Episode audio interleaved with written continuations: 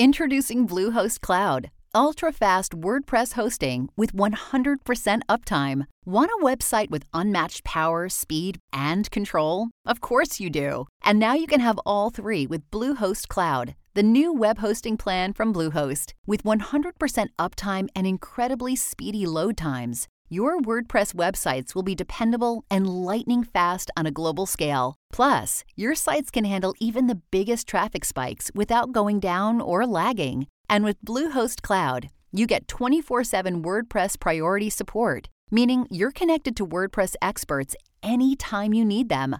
Not to mention, you automatically get daily backups and world class security. So, what are you waiting for? Get Bluehost Cloud today by visiting Bluehost.com. That's Bluehost.com.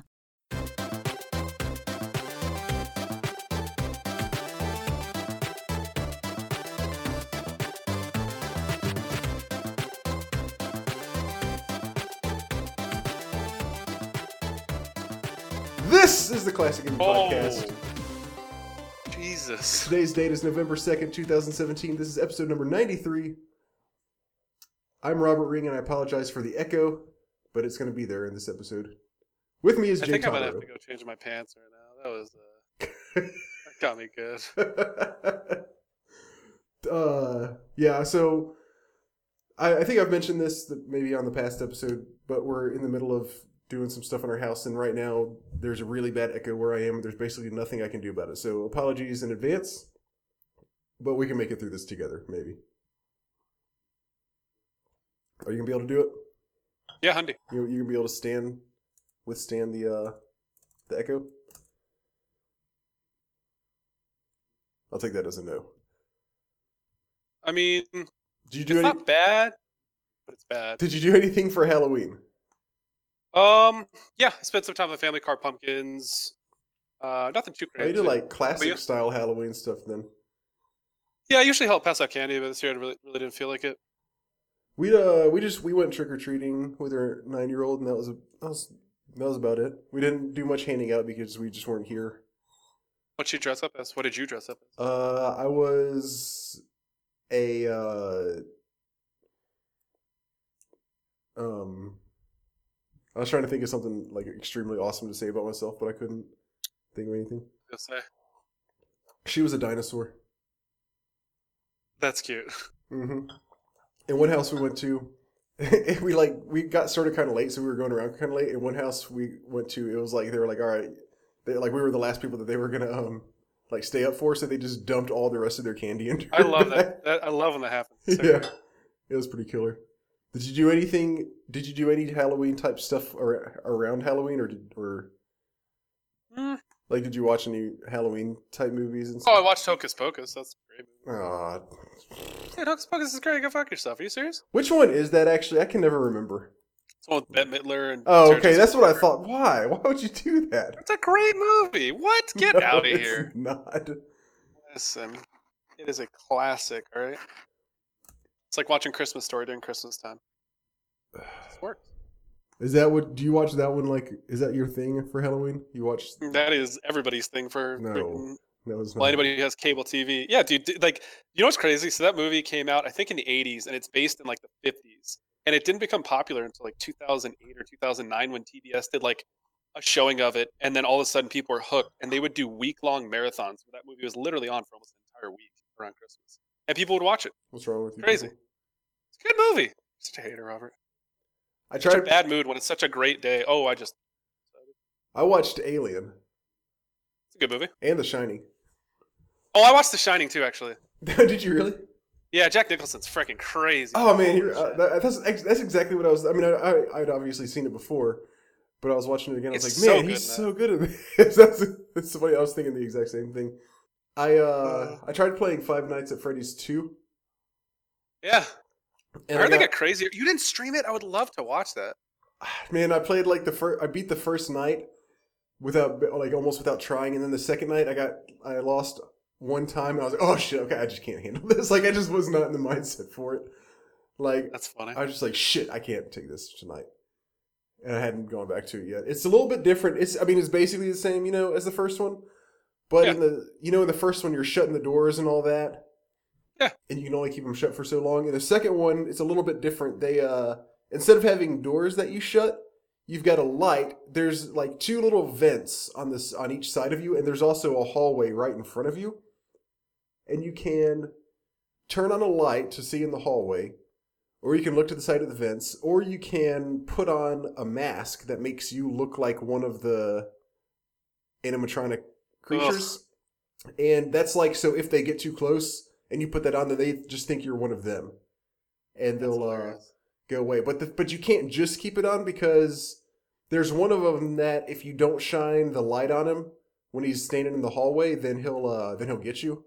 So like you have and you can't shine the light while you have the mask on. So you have to put the mask on if you think there's a guy right there, or if you or if you shine the light and you know that there's a guy right there, uh, or um, especially if there's this other one. Uh, then you have to shine the light and just like make sure you keep shining it on him, or else if you don't, then he'll come and get you. That was the one that got me. Like I had the mask on for a little bit, and then I took it off, and like the second I took it off, you know, he was, you know, he was like jumping all up in my face, and so, so anyway, I did that one time. I was like, nope, not and he didn't time. invite me. What a jerk. I didn't think. Well, you know, I actually, you know why? Because I was playing it on the computer that's not hooked up to the internet. Still, I still don't have. I'm still only on Wi-Fi and Windows. All right, I'll let you get away with it. so, uh, I tried doing that. That didn't really work out. And besides that, I just ca- watched a couple movies. I gotta give a shout out to uh, Jeffrey, who sent me a copy of Star Fox. Oh, nice. He sent me a boxed, like a box copy, manual, and all. It it was freaking awesome. Dude, what? I know. He asked me on Twitter, like oh, like a couple week or like about a week or two ago. Hey, did you play the version when you played Star Fox on the last episode? Did you play it on the SNES Classic or did you buy a uh, copy of it? I said, "Oh, I played it on Super Nintendo. I played it on the SNES Classic, but I but I'll probably end up buying a box copy of it just because I really like the game." And then, like a week later, I got this package in the mail. It's like, "What's this?" And then I saw Jeffrey's name on it, and then it was like the perfect shape of a Super Nintendo box. That's so like, "Oh, shit." so uh, That's awesome. yeah, so thank you, Jeff. That was super Yeah, awesome. thank you. That's awesome. I guess it's time to jump into news. We got quite a few things to talk about. Some of them not really classic related, but uh, I thought we'd talk about them anyway. But most of them are. I guess the the big things, uh, the biggest things right now are BlizzCon related stuff. Um, so BlizzCon started today.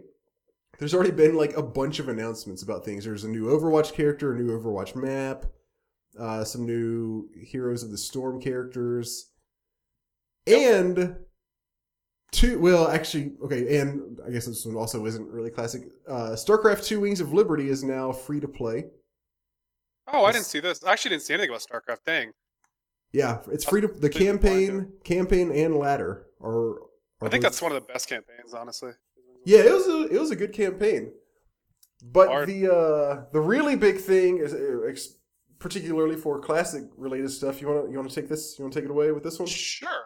So obviously, everybody knew um, it's been two years since Blizzard announced their ex- uh, most recent expansion. So it's time for them to talk about their new expansion.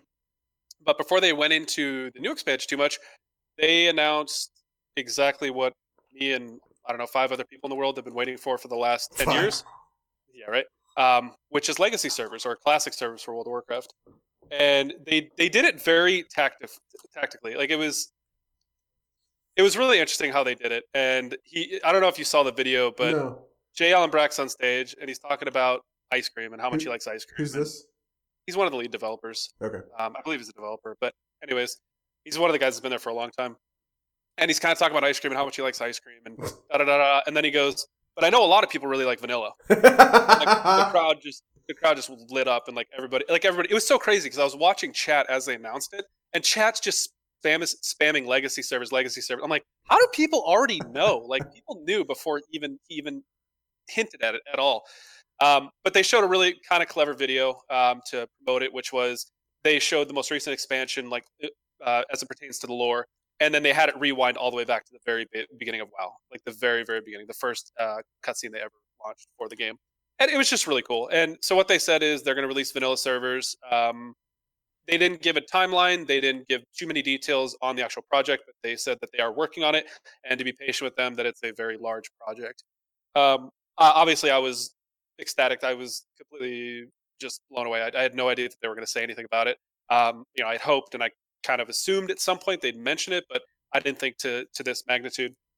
And so obviously there's a lot of hype around it. There's a lot of negativity because you know the community of, of WoW is is basically split, and it's people who play the retail game who think if this happens the game's going to die, and then you have the community who wants retail or wants classic WoW who doesn't play current WoW. So it really it's kind of interesting. It, they absolutely hate each other. Well, generally speaking. Um, hmm. But there are some concerns I've already seen, which a lot of people are talking about. Is obviously Blizzard wants to do this project to make money, right? But how do you monetize something that you really can't upgrade too much on? Like if they if they try to touch it up too much, it's going to be exactly what, what what the classic community doesn't want. It's it's just it, it'll end up turning into the current WoW model with older content, and that's what that's my concern personally too. Because I was kind of thinking about it. I'm very excited. I'm trying to be very positive about it, but I really want to see the details on it to see what Blizzard's actually going to do with it. Wouldn't it obviously just, they want to monetize it. Sorry, it, just, wouldn't it just be a subscription? Like, like um, I don't think that's enough anymore, and I don't think the population will be enough, like consistent. I think I'll be honest with you. I, I imagine there'll probably be tens of thousands of people playing.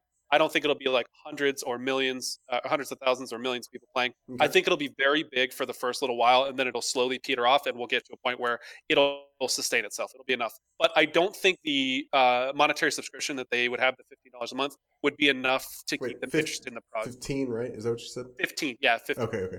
Um, I don't think it'd be enough to keep them enticed to continue to do this for for future expansions. I think they have to do some sort of microtransaction to really.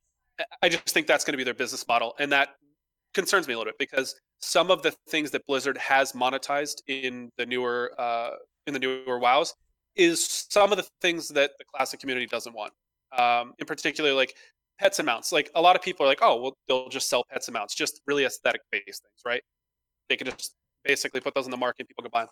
But one of the things that is really great about Vanilla WoW is a lot of stuff requires a lot of work. Even pets, even mounts. There's a lot of mounts that'll take you know tens of hours mm-hmm. um, in order to obtain or more. Hmm. So, a couple concerns, but couldn't be happier. I mean, even if they completely fuck it up, they still tried, right? And that's exactly. that's more than I expected.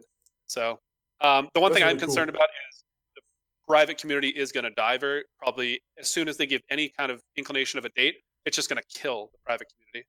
So oh, a little sure, bit of yeah, concern, yeah, of course. But yeah, exactly. You know, it's like you could play Blizzard for a perfect server, or you could you know play on somebody's half baked server.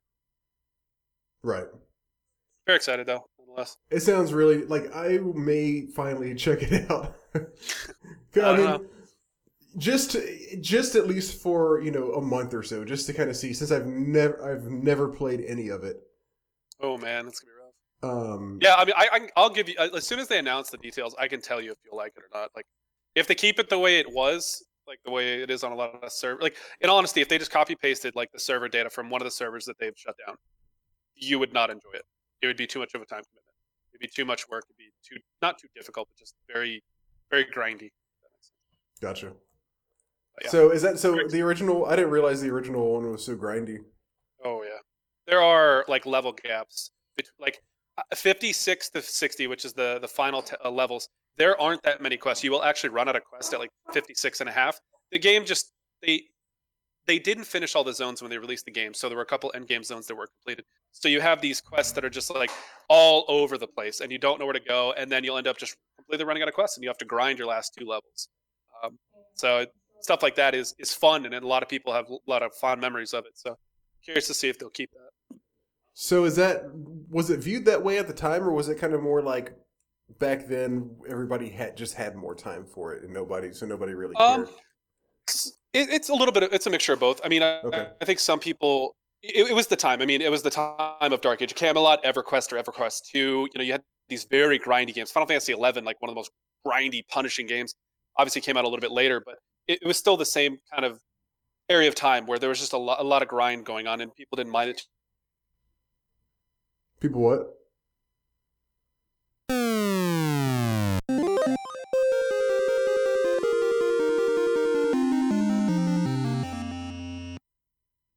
So back. Sorry, so where where what were we saying? Sorry. I don't so know. I, don't yeah. know where you were. Let me just. So. You want to uh, listen to sorry about that quick edit, everybody. Uh, I ended up having to move to a different spot in the house where I'm where I have a, where I'm closer to my modem, and there's no. uh I don't think there's going to be as much echo here. So I'm in my bedroom. Jay is hopefully in his bedroom, so we're sort of like camming, cam showing, like without the video part. No, I'm in my living room. Noises. Oh, too bad. Anyway, so what, what were we saying? Um, I don't know. World of I don't know where you lost Warcraft. Um, World of Warcraft is a video game. Oh my god. I and it was popular. I hate you, Robert. I guess- so we, I, so I guess we pretty much covered all of that. So that's that. Anyway, that's awesome. Oh, we were saying that it used to be grindy and all that. Oh yeah. I I- may give it a shot finally.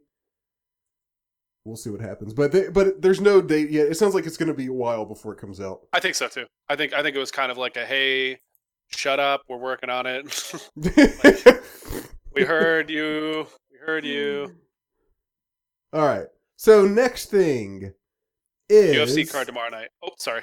That's gonna be sick. Just trying to derail you further. Thank you. Um, and then after that is oh okay. Amazon has an exclusive Super Nintendo themed new 3DS XL. Well, that's Uh, legit. I didn't hear about this. oh, you haven't seen it? I'm gonna see if I can find it. Um,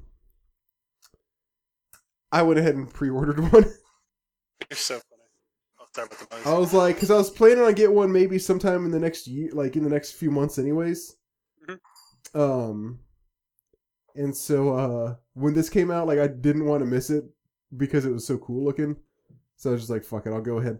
I probably like will have my wife give it to me for you know my birthday or something.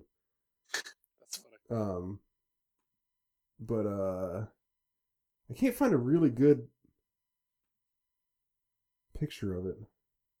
Oh, here you go. Don't don't mess with your internet. You're gonna end up disconnecting. Go look at it here. Anyway, it's a it's a 3ds, new 3ds XL. Oh, that's cool.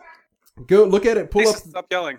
pull up the article and scroll down. You can see the box. It's a little bit better. And like the buttons look like the look like the controller buttons, like they're the same color. If you look at the little slide. I always love that purple gray. Yeah. So uh, that's it's it's pretty awesome. So when I went and got this, uh, I'm looking forward to to playing to finally playing this. I've played my daughters a little bit, but um, but I don't have one. And then I've got something else somewhere. Um, da-da-dum, da-da-dum, dum. Ah, okay. Awesome games done quick. The next one I believe is in January. Really? That's so far away, man. I know. It is not going to have Super Metroid this time. Interesting. Yeah, just a minor little thing, no, nothing huge, but uh I don't know if they said why, but somebody just kind of noticed that it's not on the list and like that's usually kind of like the big one that kind of wraps everything up, isn't it? Actually, I don't know. Metroid? I Oh, haven't I, heard that before. I always thought it was cuz they're always doing like the using that one to vote on. I, I honestly, I used to. I usually will watch them. I'll watch like a decent amount when it's live, and then I'll watch all the VODs after the fact. Gotcha. So I haven't really paid attention to it. So anyway, for whatever reason they're not going to have Super Metroid this time. It's usually one of the more popular ones to watch, so it's just kind of interesting that they're not doing it this time. Yeah, Eh, that's interesting. And then two, just two things that uh, I, I'm sorry, three actually that are not classic related, but I still thought they were pretty interesting, so I just wanted to bring them up real fast. One is that the Kinect is is officially dead now. Microsoft is not going to be uh, developing or manufacturing it anymore Interesting. uh, or so, like they've got all the ones that they that are currently made. They're going to try to sell all of those, and then and then they're they're not selling the Kinect anymore. I haven't heard the name the Kinect in a while. it's because It nobody uses it. Yeah, It's because because definitely been a minute. like no one uses it, and they forced it on everybody, and then told everybody that the, you got to use this. Just trust us. It's going to be so awesome. Now they're just not even servicing anymore. Yeah. Everybody was kind of like, no, we don't really. It, you know, it had you know the Kinect does some cool stuff, but it's but none of it is really good for video games. Hmm. It's it's not what people want to you know use to play video games. Um, That's interesting. I guess it's convenient to say like Xbox off or whatever, just to turn it off. But Yeah, okay. but I mean, whoever found it so inconvenient just to push a couple buttons, you know? So- You know what's great is just pressing and holding the Xbox logo on your controller and turning it off that way too. right? yeah, that's pretty nice. Also, you don't have to sound funny. this is um, I saw some video today. I I. I, I know this is old because I remember hearing about it a while back, but I never actually watched the video where this guy, uh, I think it was on Call of Duty. I, I'm not sure what game it was. I was just watching it today. I th- It looked like Call of Duty. He named himself his his uh, Microsoft or his Xbox ID or whatever was Xbox Sign Out. so Oh, he'd be playing Call of Duty and trolling people, and he would stand in people's way to block them so they couldn't just like so they couldn't move.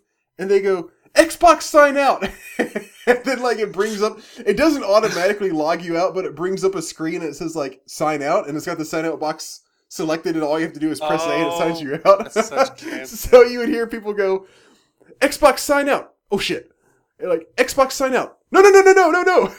the whole That's time. actually really funny. I What are you doing? that. What the hell are you doing? Xbox sign out? Oh shit! That's really funny actually. People get Yeah. really clever when they're trolling. Yeah, it was it was a really good troll.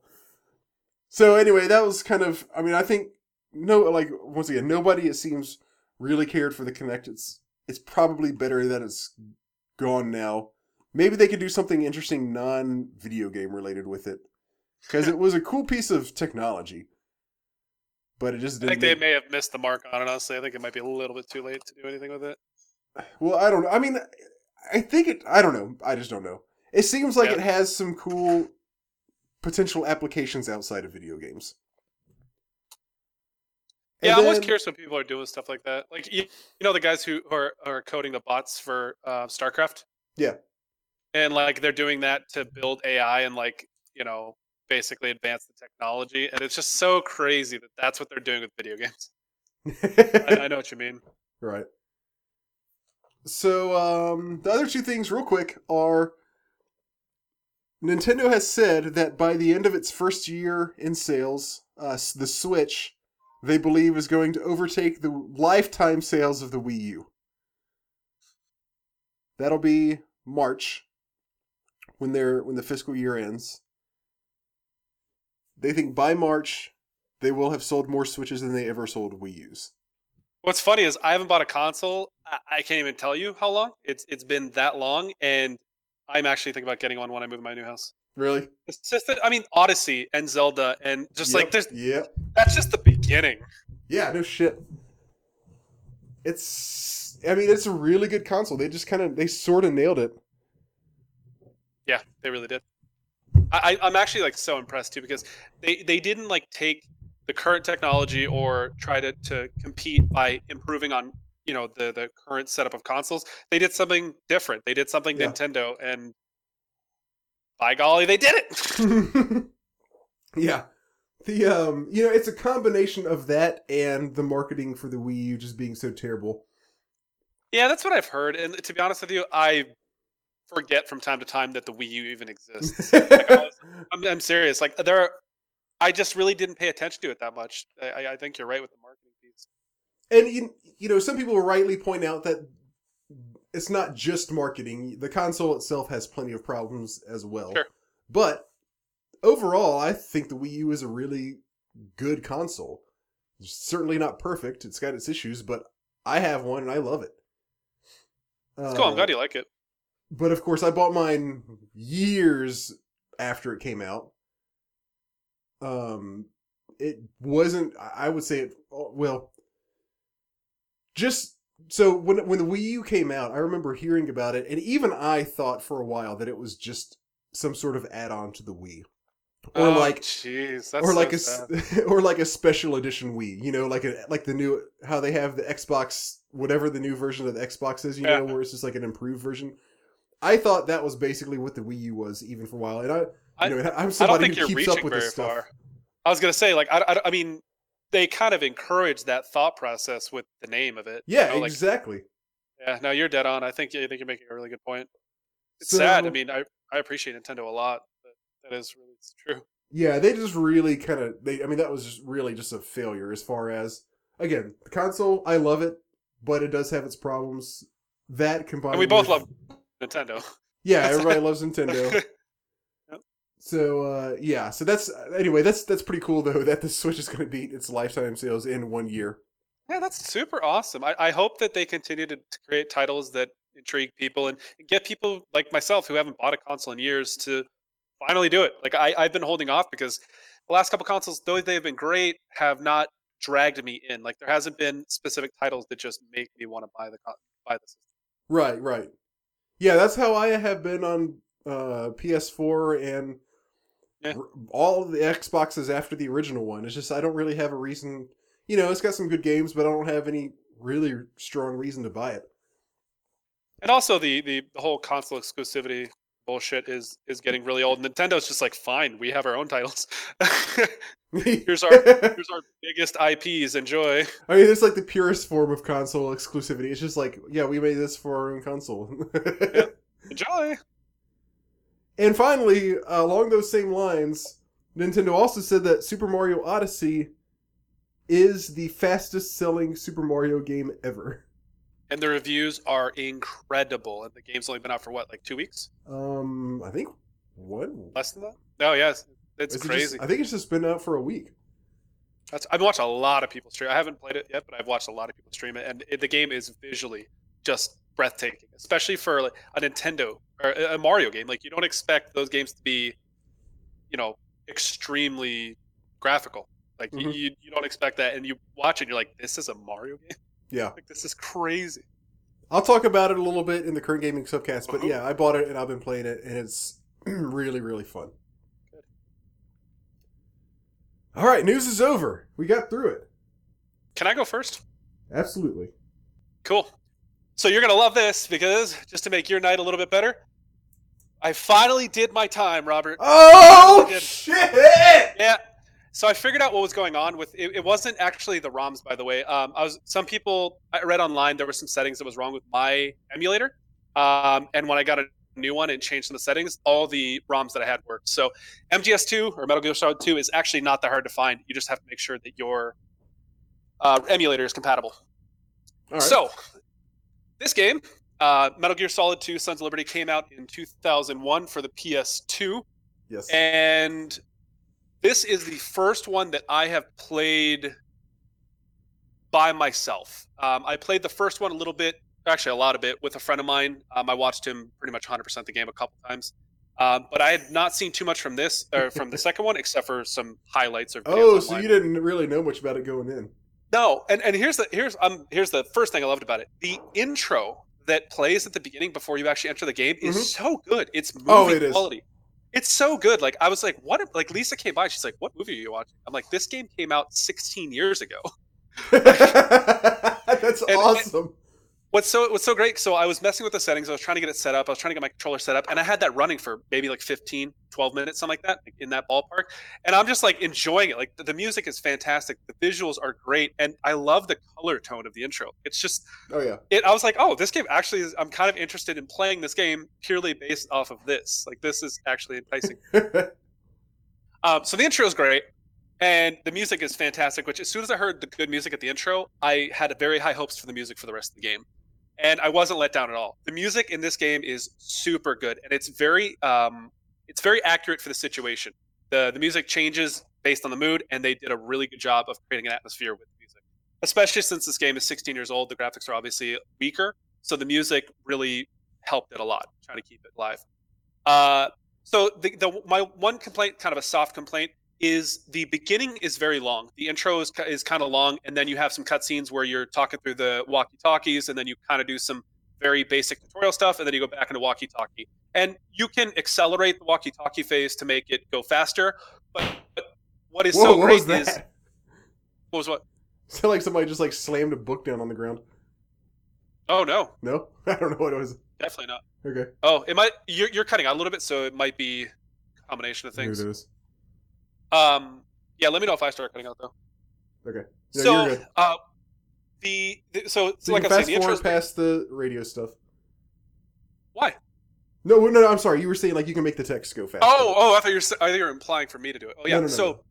you can accelerate the walkie-talkie phase if you want to by hitting the X button. But what I realized pretty quickly is the dialogue is actually good, uh, especially the humor. Like it, it, what I love about the dialogue is it's not forced. There's not this filler dialogue, at least so far. Um, there hasn't been a whole lot of filler dialogue. The intro was very brief, very quick. It got you right into the game. And the dialogue's very clever, and the humor is very subtle. It's not in your face. It doesn't feel like a failed translation. It, it just, it's good. It's very good. And the guy who voices Snake does really good inflection Oh, yeah, uh, when he needs to. Yeah, he does an excellent job. I was really impressed with, with how good he is at doing that voice. And he doesn't he doesn't oversell it. He just sounds like you would imagine Snake to sound like. Like he does a perfect job of it. Uh, what I was gonna say is, though the intro's long and though there's a lot of walkie-talkie and tutorial phases, it's very enjoyable. The cutscenes are not super long, but they're enough to keep you enticed. There are The some, there, there are some super long ones, aren't there? There's Metal Gear Solid 2. I was trying to remember. there's the beginning is very long it's very story driven and that's what i was going to say is it, it doesn't maybe they are long but it doesn't feel like it the Okay. story is not overly complicated I, I don't remember the first one at all so it was i i got a it was a little rough getting into it in terms of the story but i feel like they don't over flood you with details or kind of the setting of the story it just kind of gives you hey this is your task for this mission this might be going on these people are here that this is probably bad and then you All kind of get dropped into it Hold on. Have you beaten the game?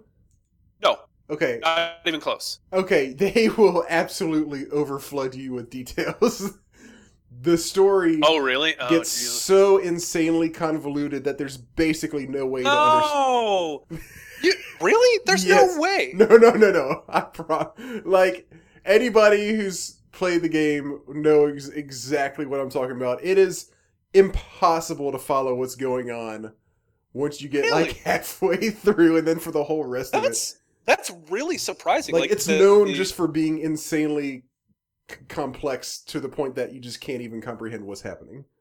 I, I, I- use this term. They Attack on Titan did because that's exactly what Attack on Titan did. They had an amazing base story, great concept, and they just overcomplicated it, over-explained everything, and ruined it. And that's that's what it sounds like with this, which is really disappointing. Well, I feel like it doesn't. Oh, man. I feel like it's complicated just for the sake of because it's like Yeah. For to be funny because it's like Oh. it becomes so complicated that it's ridiculous, and I think that the game realizes that it's just getting out of hand ridiculous, and then just keeps going with it anyways, just for kind of for hmm. fun, you know. I always that's unfortunate. I always get the set like it doesn't bother me because it gets so crazy that it just becomes funny. And so like for me, I enjoyed that aspect of it where they just just kind of go off into outer space with the with like the logic of what's happening and all the loops and like oh no, now this happened. Now oh but but this happened too. But this happened. But this happened. But this and by the time it gets to, you know, like the third twist, there's just no keeping up with it anymore. That's actually very surprising. I guess I'll have to see exactly what it does, but I'm very surprised that that's where it goes. Like it just it feels like the setting that they they've placed is good and it's going in the right direction. It, I mean, it's obviously very simple right now, and it's just kind of they've only introduced I think like five or six main characters, Okay. uh, what I would assume. Uh, but actually getting in the game, so. I am very frustrated with the controls. I was getting very, very Oh annoyed yeah. very quickly. Oh my god, man, this game is rough. like I was trying my best. Like I was actually, I, I thought I had like messed up my uh, the settings or the, the the buttons I lined up for the commands on my controller, and I was like, oh, maybe I just like accidentally put the square button on two spots or something. But I can't tell you how many times I go go to get into combat and I end up crouching down and crawling at the person. yeah, And I'm like, yes. motherfucker. And then and then I get up next to a wall and I'm like, okay, I'll just LOS him. And then fucking I, I play I back up against the wall and I'm like, no, no, go after him. He's like, okay. And then he lays down on the ground. I'm like, holy shit, dude. Like Yep. what? Yep. Yeah. So that that is so frustrating because I was like, I really want to play this game very stealthy. I was going to try and avoid combat as much as possible and get detected. Literally detected like 30 seconds in because because I accidentally crouched down when I didn't mean to, and then another time I fired my gun and alerted. and it, it's just it's so frustrating. So I, I played the I put it on easy. Uh, normal is the, the base default or the base uh, setting. Uh, I put it on easy, and I can pretty much just run my way through most of the levels so far. I can just Oh, really? my Okay. way through it. Yeah, like I got to.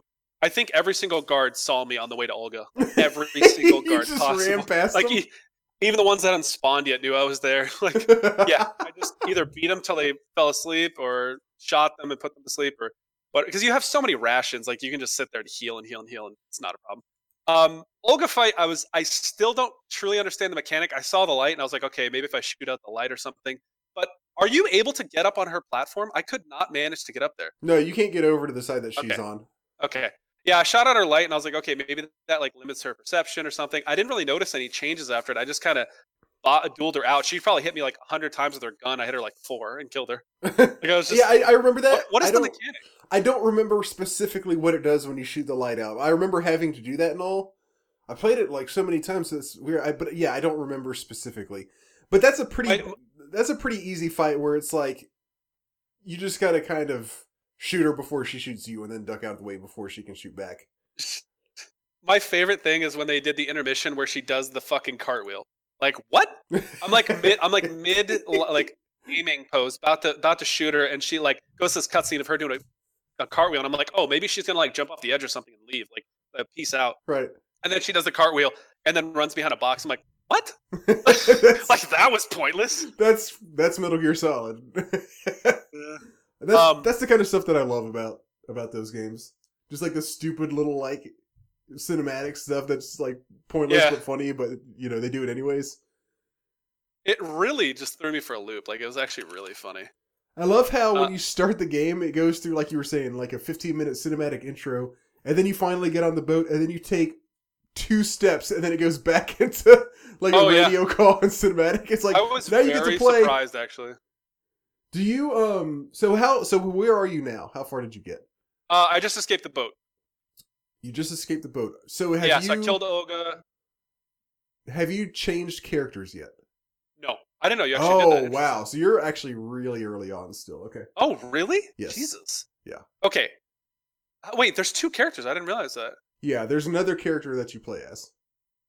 So I, I think I'll. I think I'm going to continue to play this. I have to play in small doses though. The, the, the controls really frustrate me. I'm. Tr- I'm trying to find a setup that I like that is not as frustrating. but holy crap, the wall hump and the the ground hump are just so infuriating. I know exactly what you're talking about.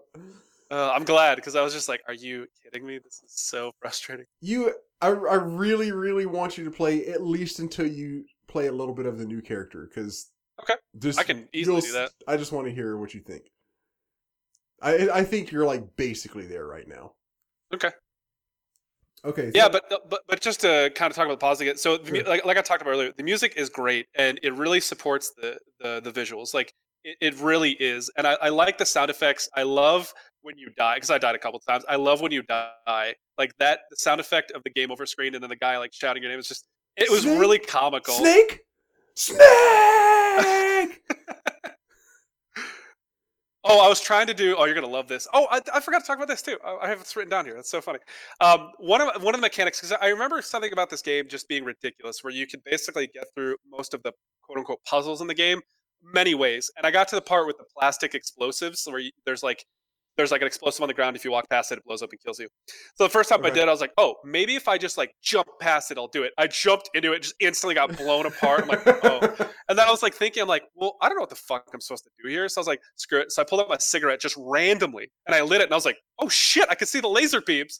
And then I crouched down underneath it. I'm like, this is what Yep. you're supposed to do? Like, what? Yeah.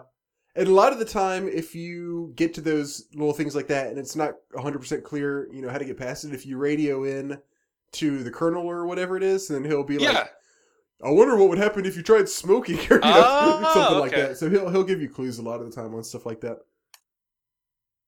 That's super cool. Yeah, it, it's. It, I like the concept of the game. I, I like if the controls were a little bit smoother, I would be 100% on board for this game. Sure. The story is very enticing, and the, the the comedy really glues it together. At least so far, it kind of keeps you. Oh yeah, that's what. I agree. That's that's really what makes the whole series for me. The gameplay is pretty good, but the cinematics and the comedy and all that, that's what uh Mhm. that's what that, that's that's what I love so much about it. So, you kind of like it. You could deal better with it. You could do with some I, better I controls. actually really like it. I think it's a really high quality game. I think. Uh, yeah, the controls are probably the only real frustrating part of it. The story I don't mind so far. I think maybe once the story gets a little more convoluted, I'll be frustrated by how much they're doing with the story. Maybe, but as of right now, enjoying it. I'm so glad that you like it so far. That's cool. It's it's. I mean, it's it's about as good as I expected it to be. To be honest with you. Oh wow! So it's Like- I didn't think you were going to expect it to be good. Oh yeah, no. I mean, I, I definitely. I mean, I, I trust your judgment. Like, I don't. I don't think you dog do games or something. But well, so I mean, for some people, some people just it's just not their thing, you know. I could see that. But I don't know. I love the. I love the humor. Humor is, is next level. Yeah, it is. I 100% agree. Anyway, I I really want to hear if you continue to like it for the after another you know 30 minutes or an hour with it. So uh, anyway, just get to at least start playing the next character, and then we'll go and then and then see if you want to play it anymore. All right. Uh, did you play anything else, or is that is that it for you? That's gonna be it. All right. I got actually several games I'm going to talk. ab- I've got to talk about, Wow. but I'm just going to do two and save the others for some other one for next time or whatever. The first one, the main one that I played for this episode, I uh, I finally finished it today. Another game that you might say has questionable controls, although I'd say they're much they're they're uh, well they're better than Metal Gear Solid 2s in in some cases. I played Onimusha. Oh, the first one. I played the first one. Dude, we both played Konami games. yeah. No, this is Capcom. You said that last time too. God damn it! I said the same. I don't know why I have it stuck in my head. You know what else you said? You said, um, oh shit, I didn't realize this was 2006 because you played the second one, but Yeah. it was the third one that came out in 2006. The second one came out like Oh. 2000, I don't know, three or four or something like that. Oh, nice. That means I won't won't get charged now. yeah. Nice. So I played Onimusha Warlords PS2 2001 thanks to our listener Jonathan who sent it to me. And uh so so you played this golly like what 4 or 5 months ago? I- was gonna say a little while back. Yeah. It was this year, wasn't it? I think. Oh yeah, for sure. And I was like, wow, that sounds actually really interesting. Now I want to play this. And you think? uh I thought it was really good. Yeah, good. It is so Onimusha. If you don't really remember Jay's description of it, or, or if you haven't heard that episode, it is literally just like somebody said, take Resident Evil and turn it into a samurai game. It is the controls are the same.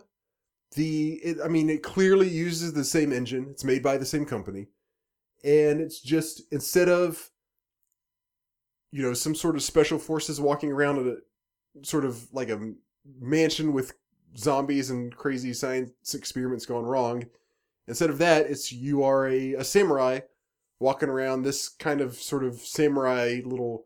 What would you call the place that you're in? It's not a village, but it's not. It's kind of like a giant castle, sort of. Yeah, kind of. Yeah, that's that's probably a good way to put. it. Maybe like a kingdom almost, but Yeah, but it's just like Yeah. one big old building with like a couple other little buildings off on the sides, more or less. So yeah, I guess that's true.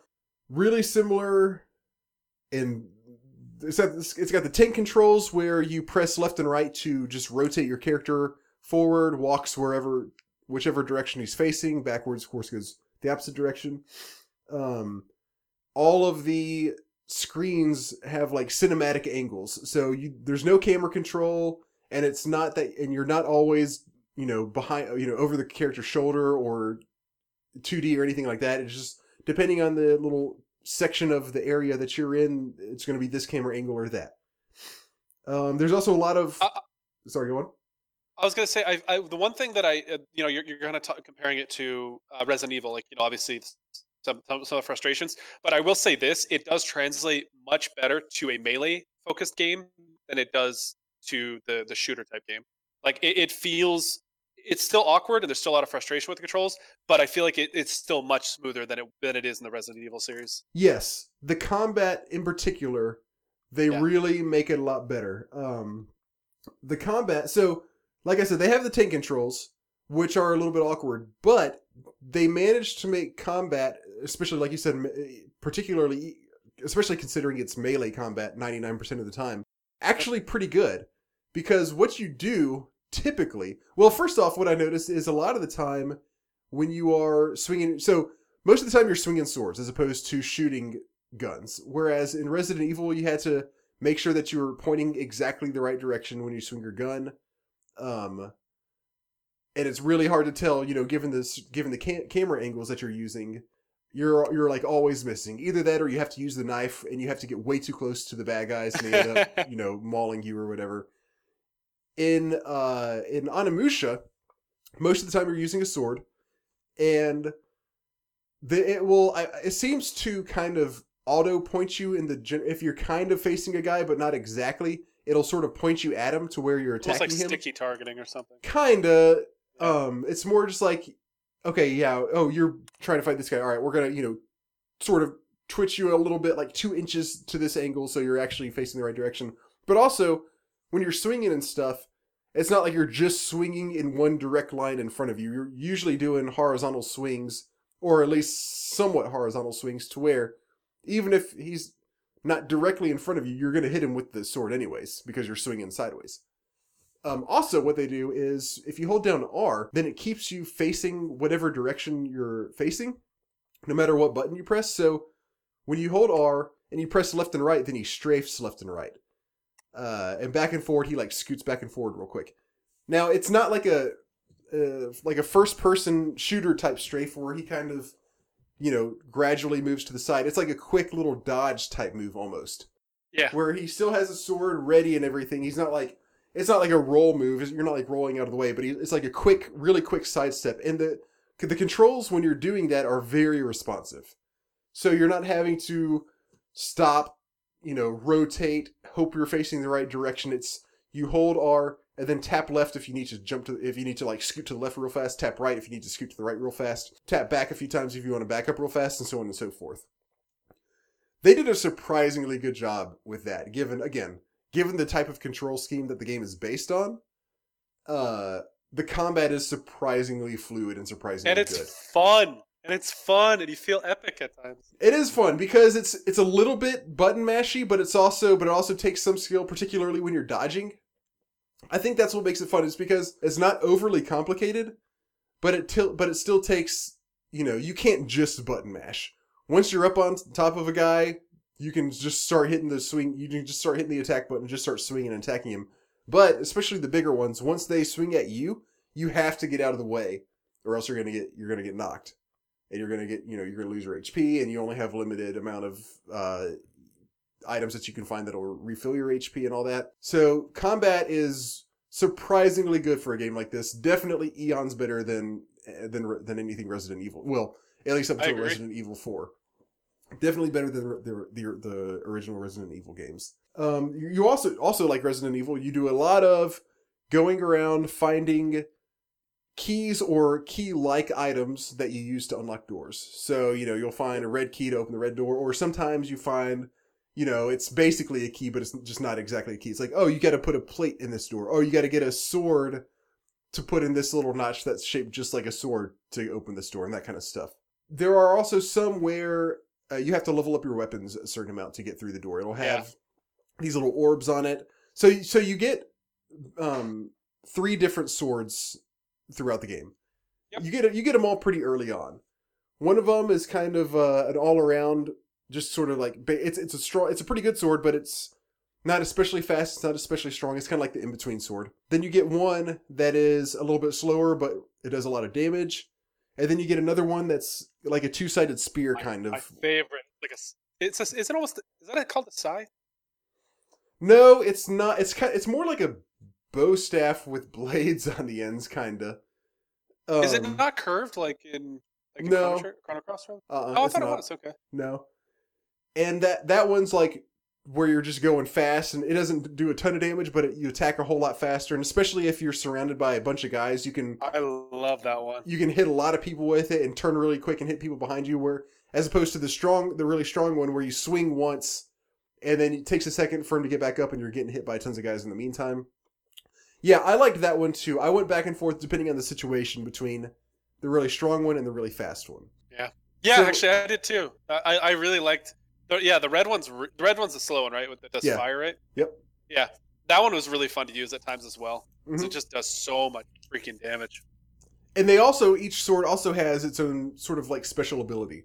You have this meter that you can charge up, and uh, the red one does, like you said, a really strong attack where it where it like hits it like kind of throws fire in a short burst in a short like line in front of you.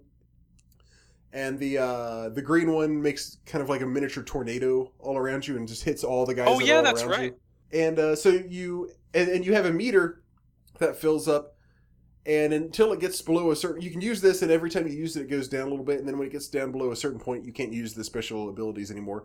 To refill it, you have to absorb souls from the enemies that you kill. Every time you kill an enemy, th- then souls might pop out, and there are three different colors: red, blue, and yellow.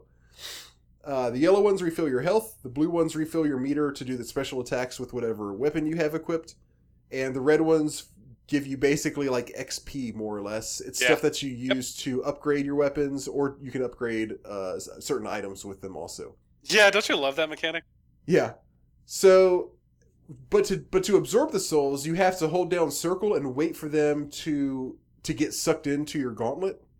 And you can't always do that because especially if there's a lot of bad guys all around, then you can't just like stop fighting and then suck the souls in because you're going to get attacked in the meantime. So you got to be sometimes you have to might have to like retreat a little bit and then suck them in if you're a safe distance. Uh, and sometimes you just have to let them go and just let them kind of like fizzle out or you know eventually they disappear if you don't suck them up fast enough sometimes you just have to do that or else you're going to get attacked so you got to be careful about the ways that you do that uh, so every weapon that you have you can upgrade. You can upgrade its strength up to three times and you can upgrade also the type of uh, there are certain doors that have they might have a, a blue kind of like orb thing on them. And you have to have your for that type of door you have to have your uh, your sword upgraded once. Not the strength of the sword but i forgot like the spirit i think it's what it's called of the sword you have to have that upgraded once and then you can open doors that have one blue orb. It goes up to three. Some doors have three blue or red or whatever color you know red blue or green. And if you have to if you want to get through a door that has three green orbs on it then you have to upgrade your green sword uh, spirit three times. That's getting upgraded to the second level of either strength or spirit is not that tough, but the third one takes a whole lot of XP to do that. Yeah. So yeah, exactly. so you're constantly upgrading and kind of sort of strategizing on whether you're going to upgrade strength or spirit. Sometimes you might have to go back and farm a little bit, but that's always dangerous because obviously you might lose health. But at the same time, you might also And it's fun. find more health. yeah, and it's fun usually to fight the bad guys. All of that I think is done uh, really pretty well. The story is pretty basic. It's like a you're trying to save a princess.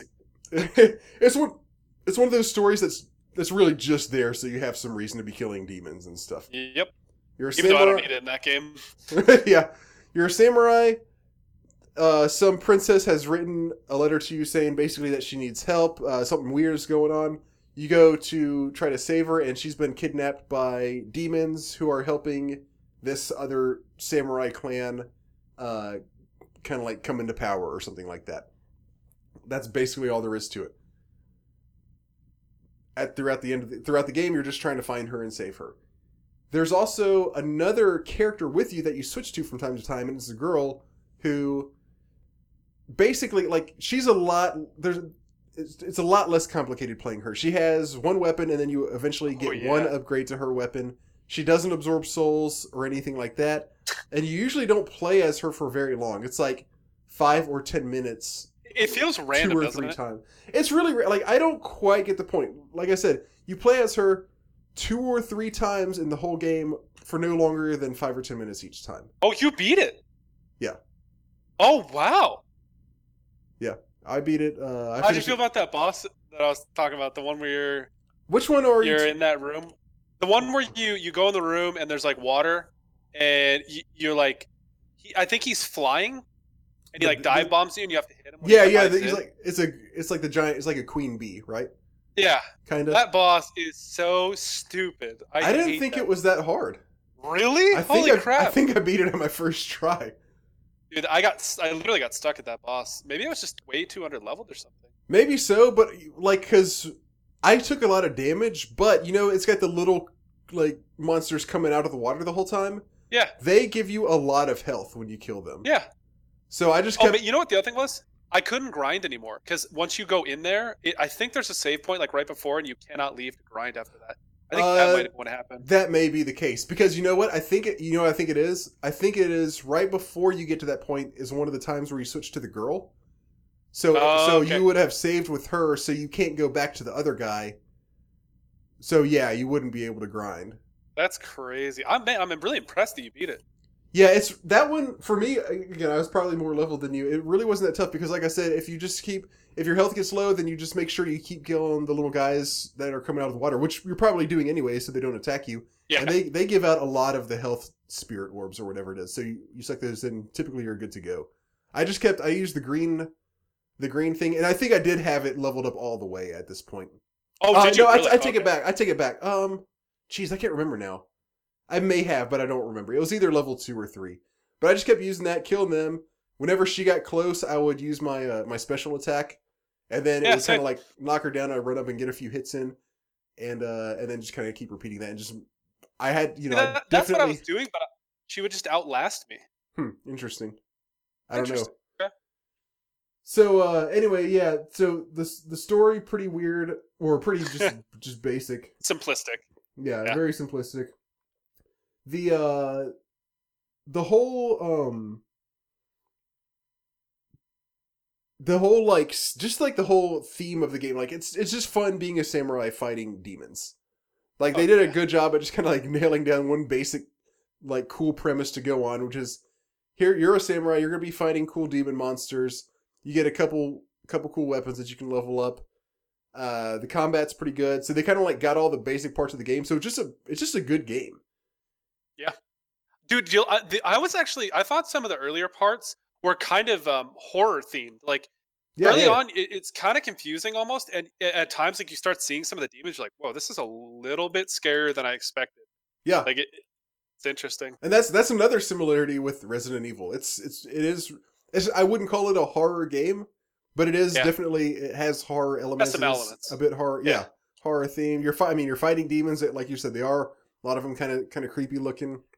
Um, We're on the same page tonight. You realize that? I know.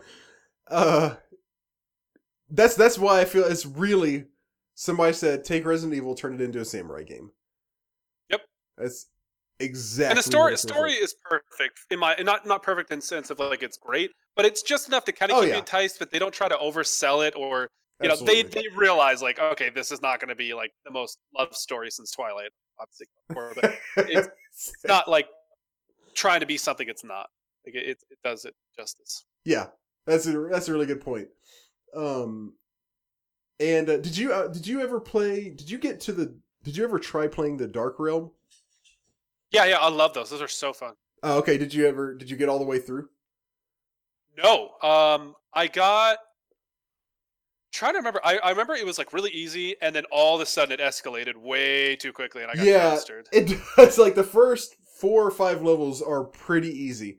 Then it does like start getting really tough after that. I was able to beat it, but only after I had to stop. Like I tried two or three times, and I could get one or two levels from the very end.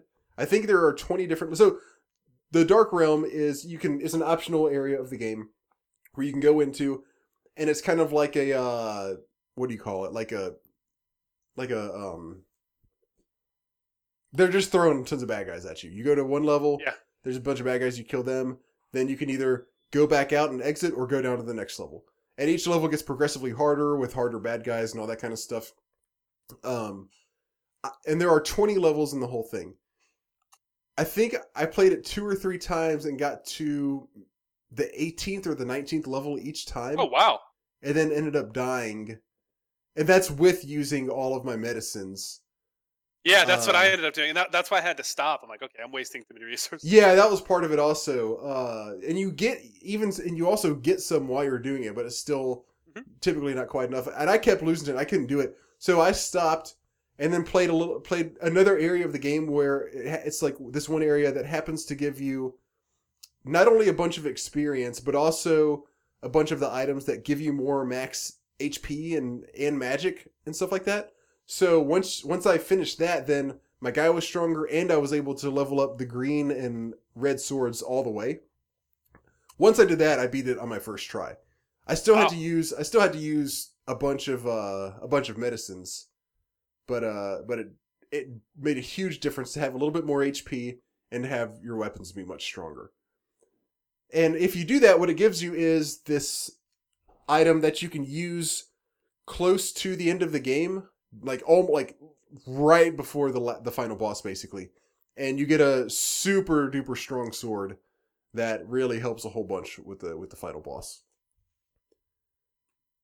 So uh, yeah, so Onimusha, super awesome game. I I I I was looking forward to playing this. It sounded like a game that I that I would really like. I thought it was going to be one that's like, yeah, this is really cool, and then eventually I would get tired of it. I really just had a fun time with it.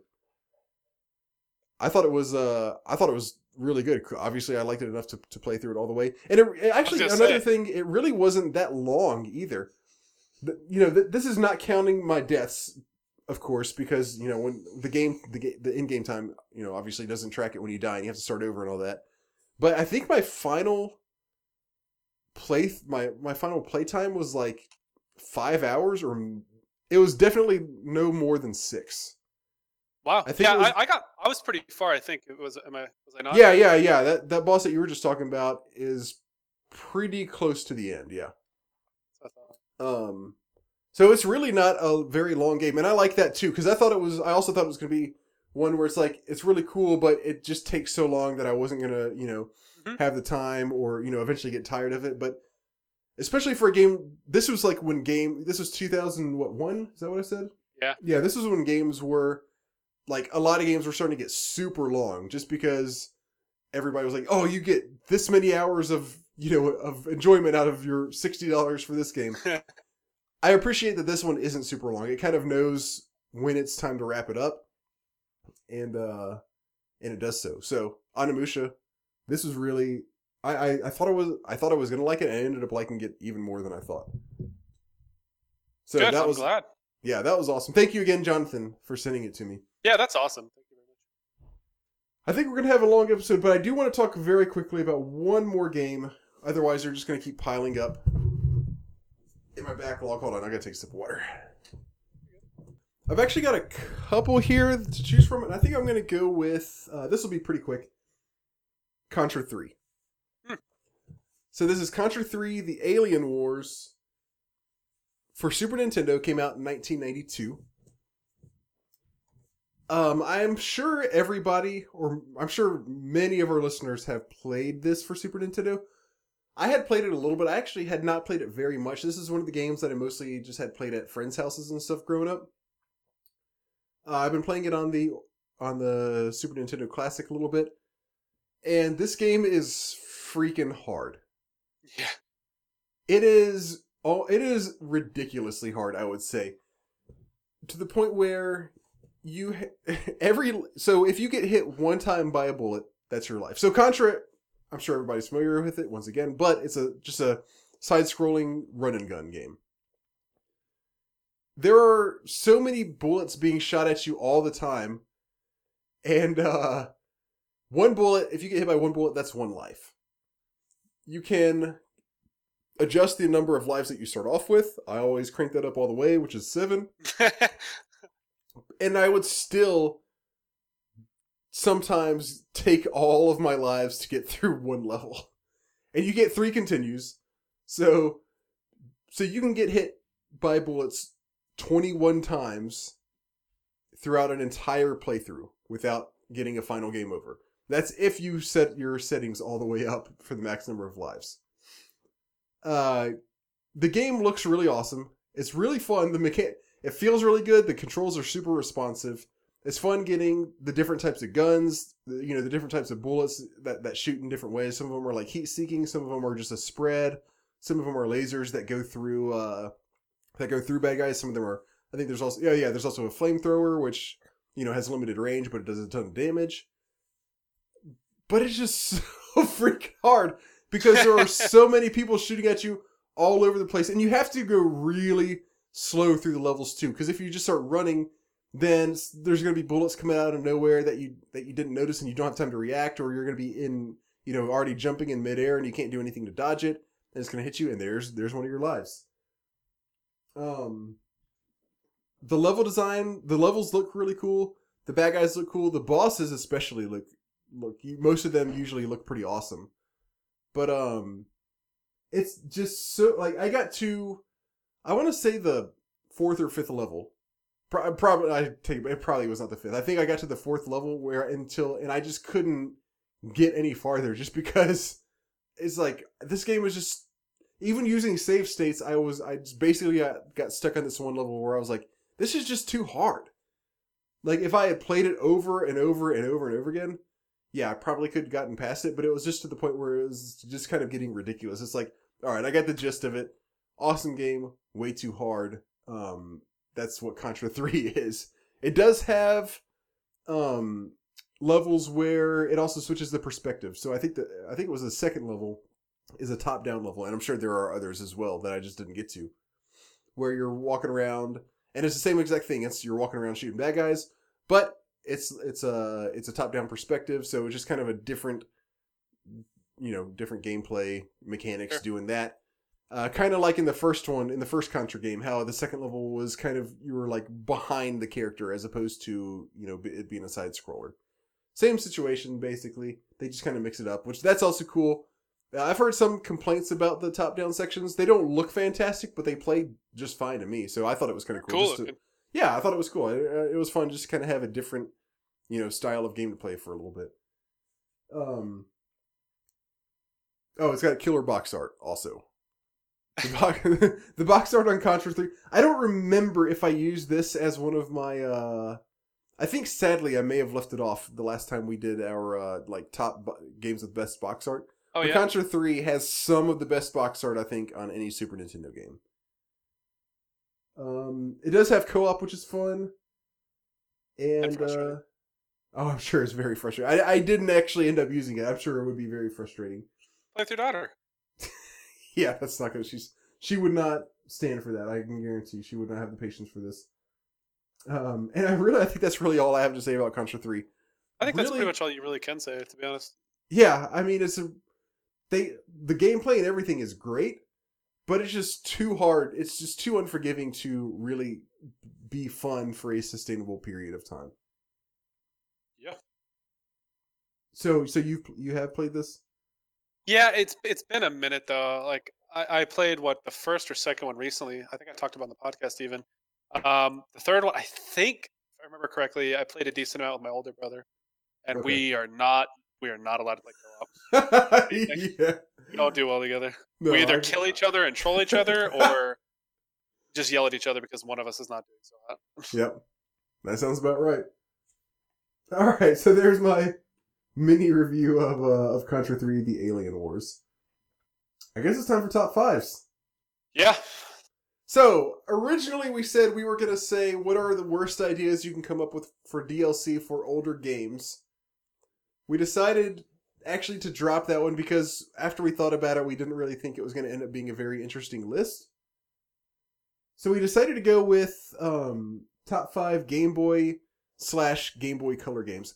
We may have done this list before. I was just thinking, Oh, but I'm not oh sure. man, that's not going to be good. That's not going to get good because if we have, I'm probably going to say some similar answers because there are some games that I love for this console or for these consoles. I meant to look at. I meant to go back and kind of flip through some of our old episodes. Um, We need to compile that information, by the way. We need to figure out all the top three and the games we've played. I'll But do one if you do the other. well, you know, at least um, it's been a while since we've done it, so Yeah, it should be still interesting to talk about. I think. cool. So I'm not too concerned about it. Uh, but if I had thought about it a little bit more, I probably would have gone with maybe something else. But anyway, regardless, we're here. Top five Game We're Boy here. slash Game Boy Color games. Yeah. That's what our new list is. Number five, Jay. Why don't you go first? Uh, number five is Kirby's Dream Land for the original Game Boy. Woo! Um, this was one of the first games I had for this system, and man, I spent countless hours in playing this game. It is I so super fun, and obviously, it's the first installment of a great series, so just had to be on the list. I, I wish it could be higher, but there are some really good titles for the system or systems. Kirby's Dream Land. I also, I also really loved that growing up.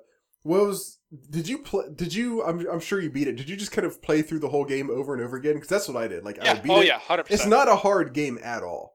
It's so fun though, and it feels rewarding, even though it's not that hard. That's- Like it's, you know what I mean? Like so it's that true. perfect balance. and that's kind of what it's kind of sort of proof of how good it is, where you can beat it and then be like, "That was easy," but I want to play it again anyways. You know? Yeah. They just There, there were a couple games for for in this era for these consoles um, that I feel that way about. Like I played through the same time. Like one of the other games on my list, I've probably 100 percented the game. I don't know, six, seven times. And Holy it's a longer shit. game. Damn. Okay. Oh, I I think I have a guess on what that is, but we'll see. All right, my number five is actually a game that I played maybe this year. It hasn't been much longer than that, if not. Which was uh, Donkey Kong. Ooh. Oh man, I overlooked this one. Have you pl- have you pl- have you played it? Yeah, yeah. Absolutely. Wait, which one are we talking about? The one for It's- Game Boy? Yeah, for Game Boy. It's um, it's like a puzzle kind of game. Eh, Not really a puzzle. It's, I mean, it's a platformer, but it's like a puzzle platformer Okay.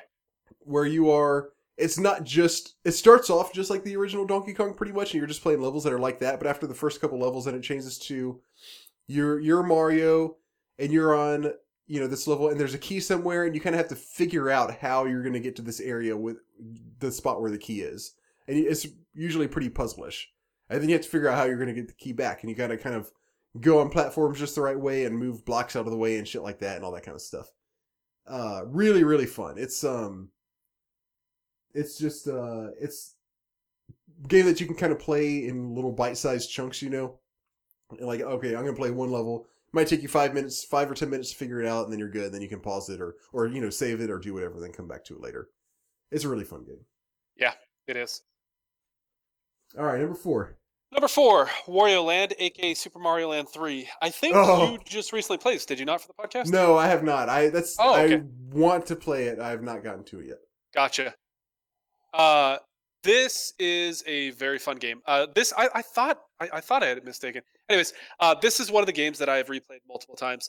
Uh, it is a very difficult game. Um, this is essentially you play as Wario, and you're going through these different worlds, and you have to clear all these levels. And if you get a game over, you start back from the very beginning. And it's just oh, I so didn't know that. punishing for that. I did not know that. Yeah. Um, what you may be thinking of is about six months ago, I played Super Mario Land 2, and Wario is the last boss of that game. okay. Uh, I didn't realize that this one was so hard though. I still want to play it, but that'll be that'll be interesting. We'll see what happens. Okay, number four for me is Mario's Picross. Uh, I don't know this. Do you know what Picross games are? No. Okay, so Picross games, I didn't really discover these until about a year or two ago. It's a puzzle type game where it's not like a puzzle platformer, it's a puzzle, it's just a puzzle game where there's a grid. And maybe there's a grid with, you know, 10 blocks across and 10 blocks going down. At the very top over the um over the top 10 columns, there will be numbers and it might say, you know, the first column might have a 1 and a 2 and a 1. And then the second one might have a 10. And then the third one might have, you know, a three and a three. They all have certain numbers. And then going down next to the rows, they also have numbers. It'll be like five, and then zero, and then one and five. Um, and what those are is the numbers are how many blocks in this grid are filled in.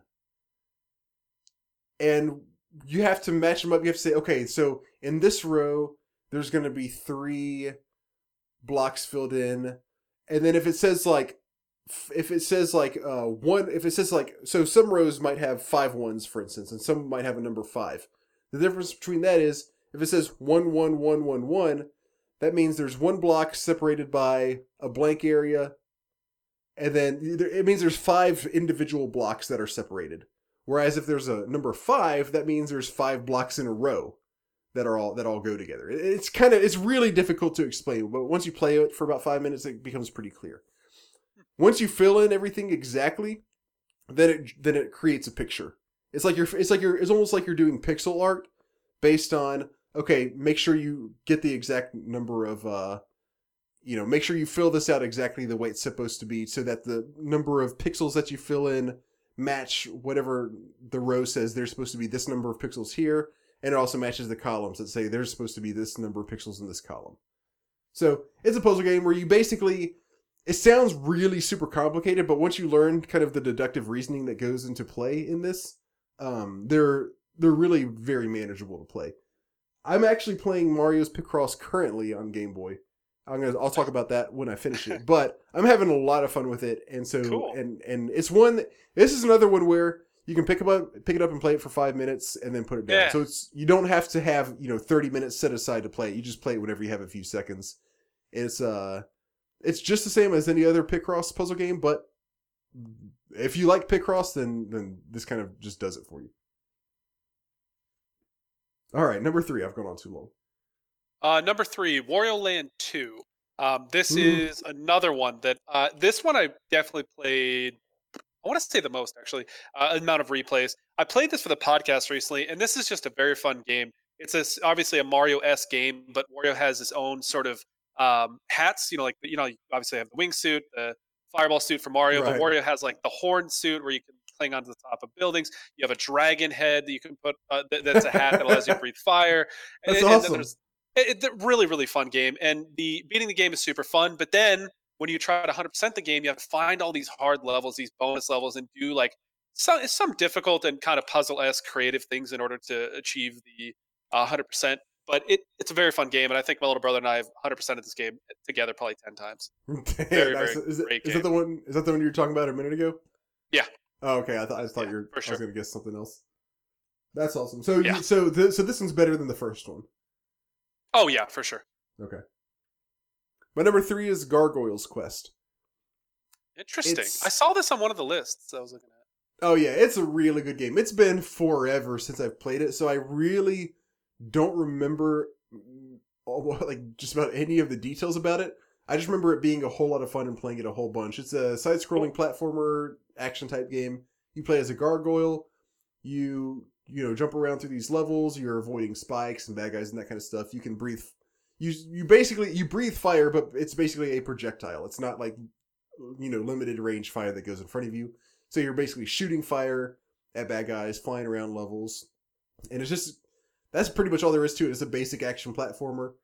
That's just uh, that just happens to be really fun. Also, the music on this game is really, Really? good.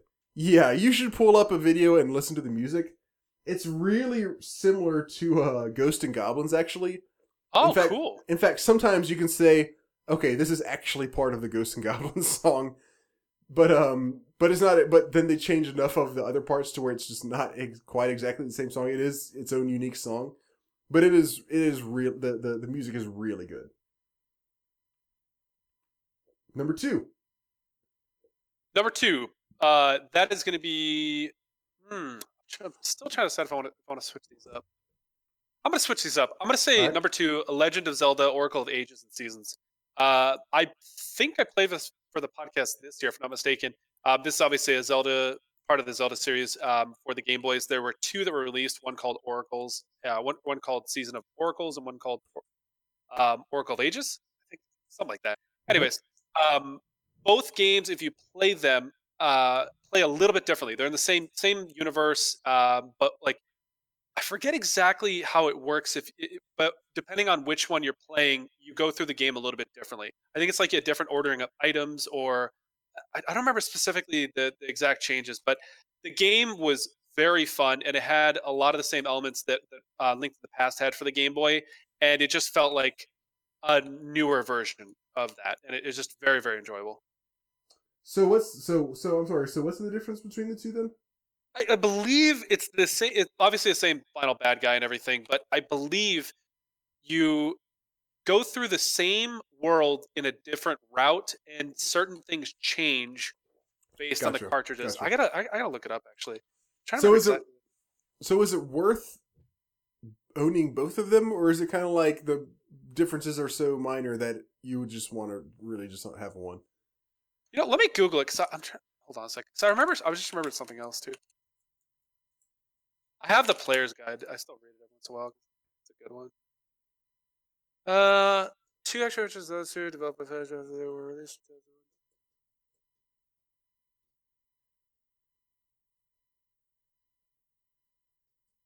Sorry, I'm reading. Yeah, it is two different ones. I thought so. Okay. Um, is it worth it to buy both? Probably not. Um, but Okay. luckily, uh, when I played it the first time, I knew somebody who had the opposite one. We we got a different one, and then we just traded when we were done with ours. Gotcha. I never I never played that one. I'd like to play it sometime. It's fun. It's very fun. All right, my number two is Kirby's Dreamland. Glad to see it's higher on your list. I should have put it higher, man. I, I mean, the funny thing is, it's probably not as good as plenty of other games, but I just loved it. yeah, so did I. out. It's just one of those games that's just it's just like a fun game to play. Like we said a minute ago, it's not particularly challenging, but it like the mechanics and all that are are just fun. It it begs for multiple playthroughs. Like I think Yeah. Yeah, like you said, I, I played it so many times, um, even though it's a very easy game to play. All right, last one. What's what's your favorite game ever on Game Boy or Game Boy Color? That would have to be the one that I probably dumped the most time into and did multiple playthroughs. I think four out of five of these games I've done multiple playthroughs. Um, but that is Pokemon Silver and Gold. Ah, okay. Um, similar Wait, no, to so not not red and blue, or red and No, yeah, red I, and blue. I have I have fonder oh sh- I have fonder memories of, of silver and gold than I do red and blue. I played Cool. a lot of red and blue, a lot of yellow, um, but I, I definitely played the most of silver and gold. And what was really cool is at the time, my little brother and I were we were playing the opposites of each other. I played silver, he played gold, and so it was very fun to like talk about you know what we were doing and stuff. And and then ultimately we we both um, had each of the legendary Pokemon because each cartridge only had the one, so you had to trade with somebody to get the other one. Right, right, right. Wait, so how did you do that? Did you have to link up the two Game Boys to do that? Yeah, you could do it that way, and you could trade something, or you could glitch it and duplicate them, so that way you don't have to actually give up yours. Oh, you could do that. yeah, like basically set up a trade, and then right as the trade is progressing or progressing, progressing, um, you cancel one of them, I think, and then it creates a copy on both accounts, something like that. That's cool. That's funny. That was around the time of the Pokemon fax and the Pokemon camera and remember the So you- Pokemon calculator, uh, no, I do not. or not? I'm sorry, the. Game Boy calculator, Game Boy fax. sorry. Game Boy calculator. Yeah, it was like this add-on thing. I'm trying to remember what it was. They had all those like ridiculous Game Boy add-ons at the time. They had one that was like a big magnifying glass with a light, and then I they had one that. that like printed out pictures that you could like Game Boy Color. I do remember the little printer and camera where you could like Yeah. take pictures and and print. Somebody, uh, when there was the eclipse a couple months ago, somebody took a picture of it with their Game Boy camera. It actually, Really? it, it What a actually looked kind of good. That's funny as hell. It is. Um. Yeah, I'm not. I I, I figured there was going to be a Pokemon of some sort on your uh on your list. Yeah. Got to give a shout out. Man. All right, my number one is Legend of Zelda: Link's Awakening. Yeah, I, I, this is one of the honor. This is obviously an honorable mention. I, I tried to disclude it because it's just such a good game. Yeah, I don't think I ever beat this game, but I do remember playing plenty of it, and I don't even think it was one of the ones that I played really all that much. I know I did play it some, but I know I definitely played Kirby more. Even I mean, there even like a lot of shitty games I played more. Like I remember I had the Crash Test Dummies game, and I used to play that a whole lot. oh, really? yeah. That's fun. Um, that and Kirby and uh, Fist of the North Star, which is a shitty um, fighting game on uh, on the Game Boy, or at least I th- I think it was pretty shitty. I-, I thought it was cool at the time. Thinking back on it now, I imagine it probably wasn't very good. but uh, so I didn't play a ton of this game, but just kind of thinking back on it, I remember it being a super solid Zelda game and probably probably better than any of the other ones that I've listed. So. That's kind of Wow. what I'm going with. I, I think this is probably best, even It's though a, it's don't a good choice. Really pl- okay so so okay so this isn't just off the wall. I don't think so at all. I mean, it's, a- 'Cause it's been a long time though. right same here. Yeah most of like this one and gargoyles quest also and even to some extent kirby's dreamland. I don't Yeah, really remember a whole lot about. Okay cool. I think those ended up pretty well reg- regardless of whether we've done them before Yeah, right. or not. We did get one uh, tweeted at us from chase chase the night cleaner. Chase gave us his list number five metroid 2 I've never played that, but I'd like to play it eventually sometime. Number four, Mario Land 2. That was definitely very good. That probably would have been my number six. Number three, Final Fantasy Legend 2. Number two, Link's Awakening. Number one, Pokemon Blue slash Red. Nice. He also wrote, huh? I said a little bit of mixture from both our lists. Yeah. He also wrote Boosh at the end of his list, and I don't know what that means or why he wrote that, but there it like is. kids are saying these days. All right. Uh, very good. I think this turned out very well. Uh, for our next top five, tell me what you think about this idea, or if you would even be able to do it. I was thinking back on some of the games that I played or sort of halfway played for the podcast, maybe like even two or three years ago, but never ended up talking about for one reason or another. Do you have any games like that that you uh, played, but but maybe you got maybe you didn't play very much, or you like played plenty, but then you played something else and just never got a chance to talk about it? Um, No, I don't think I have enough. Uh, hmm. I'd have to really think about it because I had some, but I've tried to go back and play a lot of those games because I write them down, and then I try and go back and play them at some point. I might What- be able to do it. We can we can try it. I, I should be able to come up with something. What about? Do you have any that you started playing and you're like, no, I just can't do it, and you just never ended up talking about it, or did you end up just talking about this? I usually talk even the bad ones. I like talking about because it's just so funny. Yeah. Okay, well then we'll come up with an idea for the next one um, sometime over the next couple weeks, and we'll tweet it out to everybody. Because I'm, I'm I don't know, I don't really have another very good idea for right now. All right, time for emails.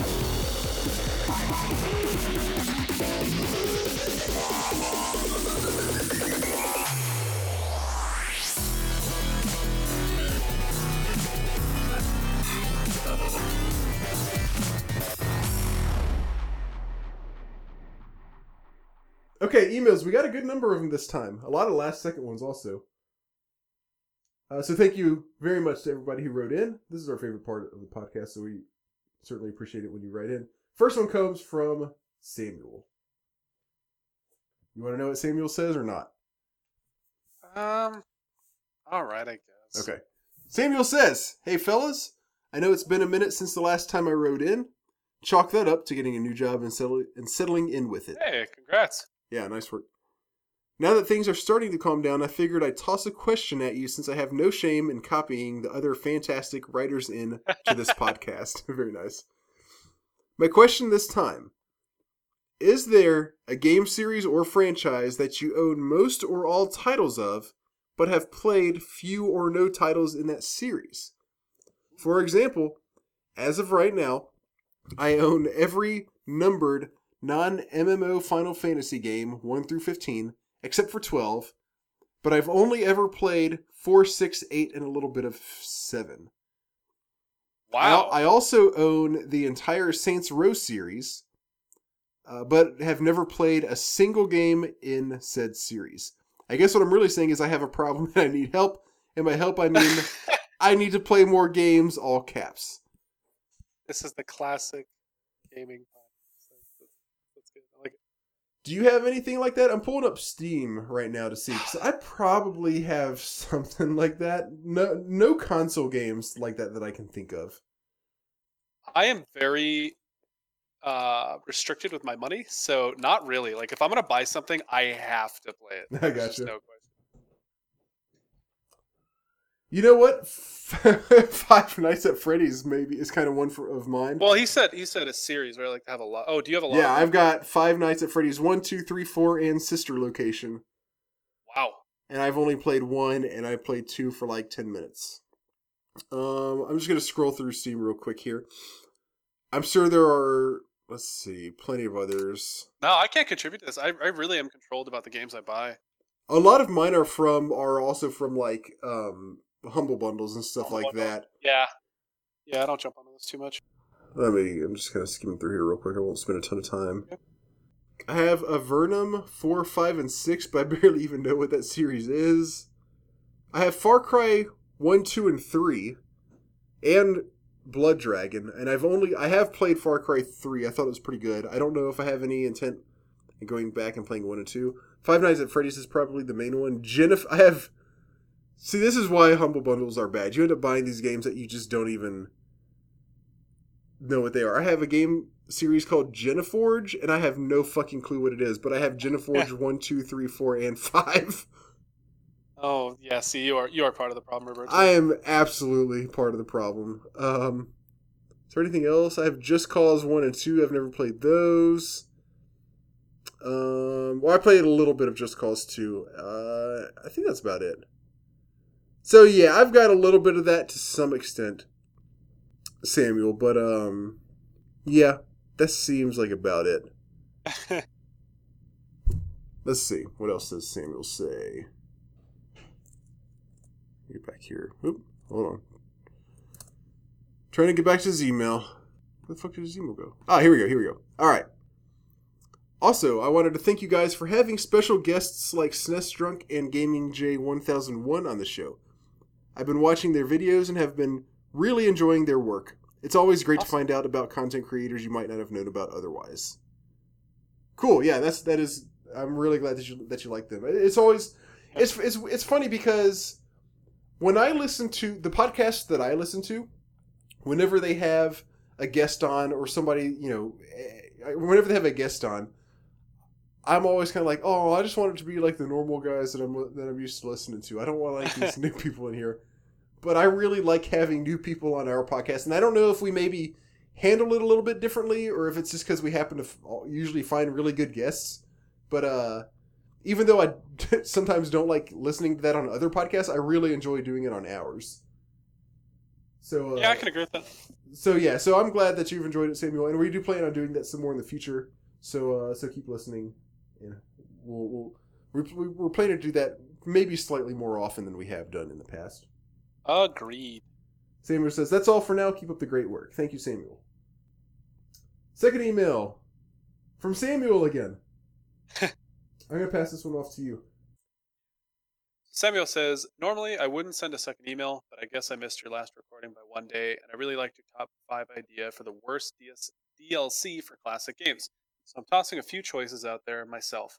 Only doing three, but I will dishonorable mentions as well. Dishonorable mentions, Robert. Very nice. That's awesome. Number three, mission pack DLC for Chrono Trigger. Did you like those extra quests near the end of Chrono Trigger that gave you a bunch of awesome story moments and items? Guess what? Now you have to pay for them. Five dollars a piece or thirty for the season pass. Side note, fuck season passes. I agree with that sentiment so much. I love when I see new games come out and they're like, you could buy that you could pre-order the DLC and Yeah. do the season pass. And I'm like, uh, the game's not even out. Like, what the hell? I w- that's that's something that we didn't bring up last time. That's a good point. The season pass bullshit. That is a pre-order. Pre-order for pre-order, because a lot of times when I see them, they're for games that haven't come out yet. that's So you're pre-ordering worse. for a game you haven't even played yet for a season pass. yeah, that's really Uh, getting absurd. Wow, he's got a good list here. Number two, the character packs for Final Fantasy VI. The base game, you only get, let's say, Terra, Locke, and Celes, and every other character costs extra. that's a you good can one. beat the game with these three characters, but there's so much story and character development. It'd be a shame to miss all that because you didn't want to shell out an extra fifty dollars for all the other characters. That's good. And number one, Mushroom DLC for Super Mario Brothers. Okay. Oh, you wanted power ups, the most iconic video game of all time? Ten dollars, please. Can you imagine how quickly the video game industry would have died had this been a thing?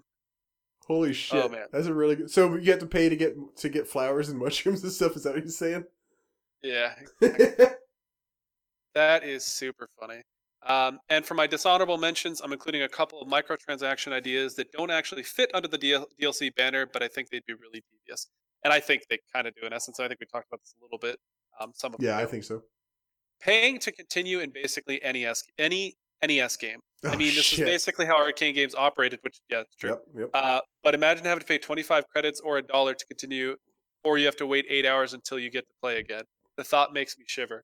This is why I hate Mhm. mobile platform or mo- mobile uh, device platform. This is me talking.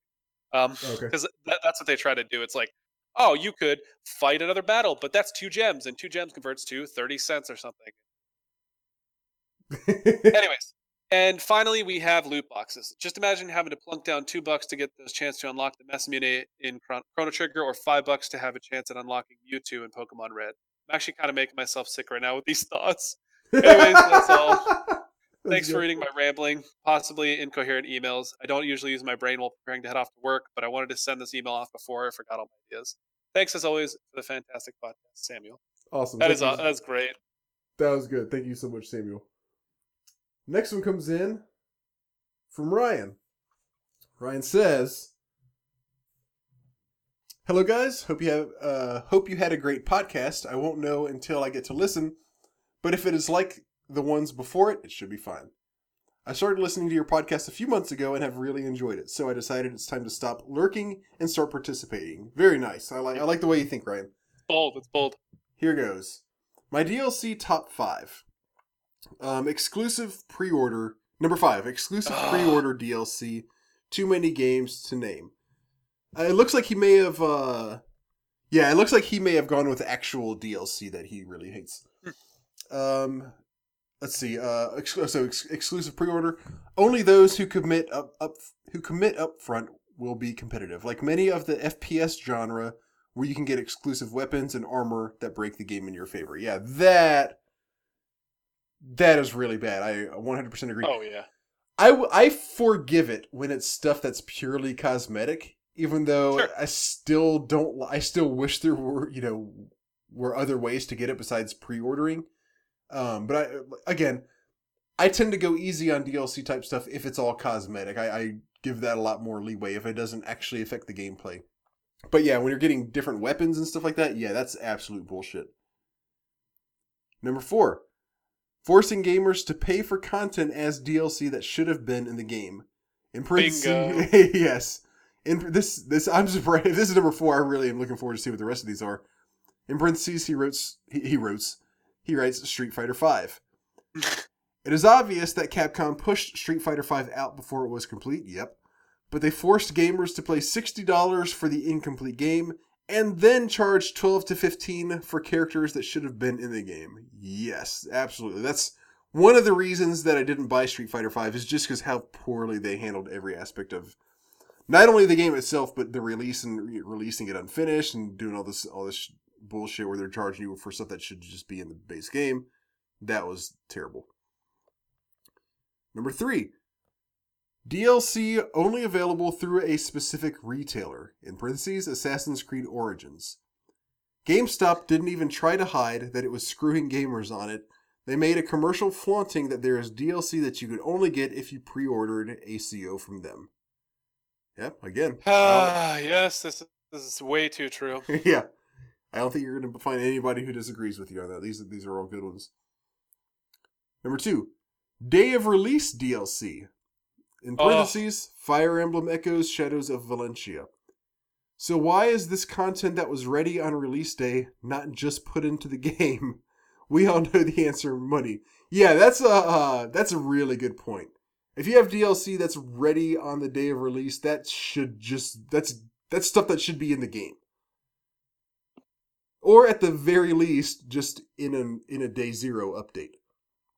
Yeah. And number one, hiding content that is already on the game disc behind a paywall in parentheses Mortal Kombat X. Yes. Very nice. I, I this is one of the ones that bothers me the most. You put it on the disc even. Not only is it already ready um on day 1 of release, uh not only should it have been in the game, but it's already on the fucking disc but you still have to pay to unlock something that you that is already on the disc that you paid for. He says I lost count of how many characters they tried to get me to pay for before I ever got to play the dang game. yeah, that is that's I mean, I couldn't agree with this list anymore basically. He says keep up keep up the great work guys. PS Thank you. you don't have to read this part, but my gamer tag, uh, Rayanus is pronounced Rayanus. Rayanus. It's my first name in Latin. Only thing I remember from Latin in sixth grade. All right. Ryan, thank you so much. Okay, we got one from Chase the Night Cleaner. You get to read it. This all right. Discord is really being uh weird at the moment. Hold I on. think it's you. I, I, my internet's been pretty good so far, and I haven't really had too many issues. no, it's That's like what. No, it's pasting. It's pasting things that I pasted to you in the last episode. Oh, what?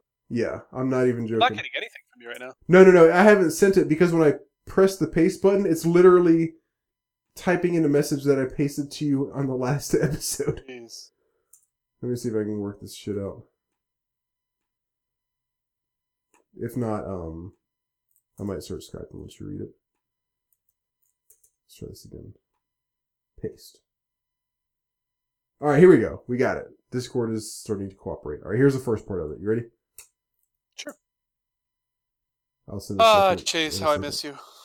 All right. Chase says, "Hello, gentlemen. Chase, the night cleaner here. How is your evening treating you? Uh, amazing. Could not be better, honestly. Oh, this is a good night. Too many reasons. Amazing fight, amazing announcement. Just, just could not be a better. And today's Friday. On top of all of it, it's Friday. No work tomorrow. Oh yeah. So then he goes on to say, so about the last contest, Robert, you already know you won due to what I would argue was the most important vote I have ever placed on this show. Oh shit. Your prize shall be heading in the mail within the next few weeks. Chase, That you don't have to. You don't have to keep sending us stuff. By the way, we super appreciate it, but don't feel the need. Don't feel obligated. Yeah, I kind of echo that sentiment. I, I definitely do appreciate it, but yeah. Anyways, uh, let's see here. Where was I? Oh, he said, uh, that said, what did everyone agree on as the prize? Was it Dino Crisis or Parasite Eve? Was that my call? Or the one before? I don't remember. I'm gonna go with Parasite Eve. I'm fine with either. Both of them are great games that I'm probably going to play. I played Dino Crisis 2 I think he's talking about the one that I win. Oh, okay. Then yeah. Is he? If he, if you're telling me to choose which one I want, I'll take Parasite Eve. But I'm happy with whatever. All right. So then he goes on to say, next up, got myself a Nintendo Switch. Aw shit. Awesome. Says that is one slick little system. Awesome to see how it works on the TV, and I just pull it out and use it as a handheld. Uh, let me let me, prim- let me. I'm sorry. Let me interrupt right here. I- That is still something that amazes me how smoothly that works on the Switch. Yeah. It actually in the commercial, you see it, and you're Yeah. like, oh, there's no way it's going to work that way.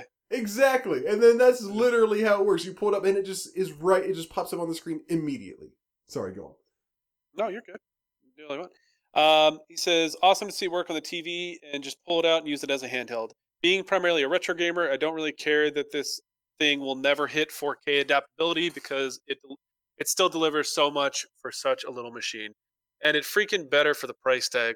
Right now I'm playing through Wonder Boy The Dragon's Trap, which is incredible facelift for one of the best game incredible facelift for one of the best games from the old Sega Master System and one of my personal favorites from that system. I do recommend it highly if you've if you've never played it, but be warned, it plays like an unintuitive Metroidvania, and there are a few points where I forget to, to, what to do to move forward and had to look things up as a refresh. That does don't know about not that. sound enjoyable. No, it does not. As soon as you read the That's- description, I was like, ah, I don't want to play this. that said, the controls are great. The gameplay is old school fun, and the hand drawn graphics are really sick. If you don't own a Switch, and or if if you don't own a Switch and are looking for a way to play it, it is literally on every other platform with a digital store right now, barring 3DS, I think. Huh. And now for my question of the day, kind of out there question. Yeah, that's. Uh, but we don't always have a good year. And though 2017 is one of the coolest years in contemporary gaming, there are a few things going on in the world that aren't great. My question is, what is one year that you felt was the absolute best for gaming for you? We don't all get to play awesome games as they come out, but we all remember our gaming holidays or weekends. Can you remember what year you had the best lineup of games that you actually got to play? Robert, I'll let you go first. Oh, I do actually have an answer for this. Uh, I want to pull. Oh, geez, hold on. Give me a minute though. I'll edit this out. I want to pull it up and make sure. I think it was 2001. Hold on. I think mine is 2001 as well, actually.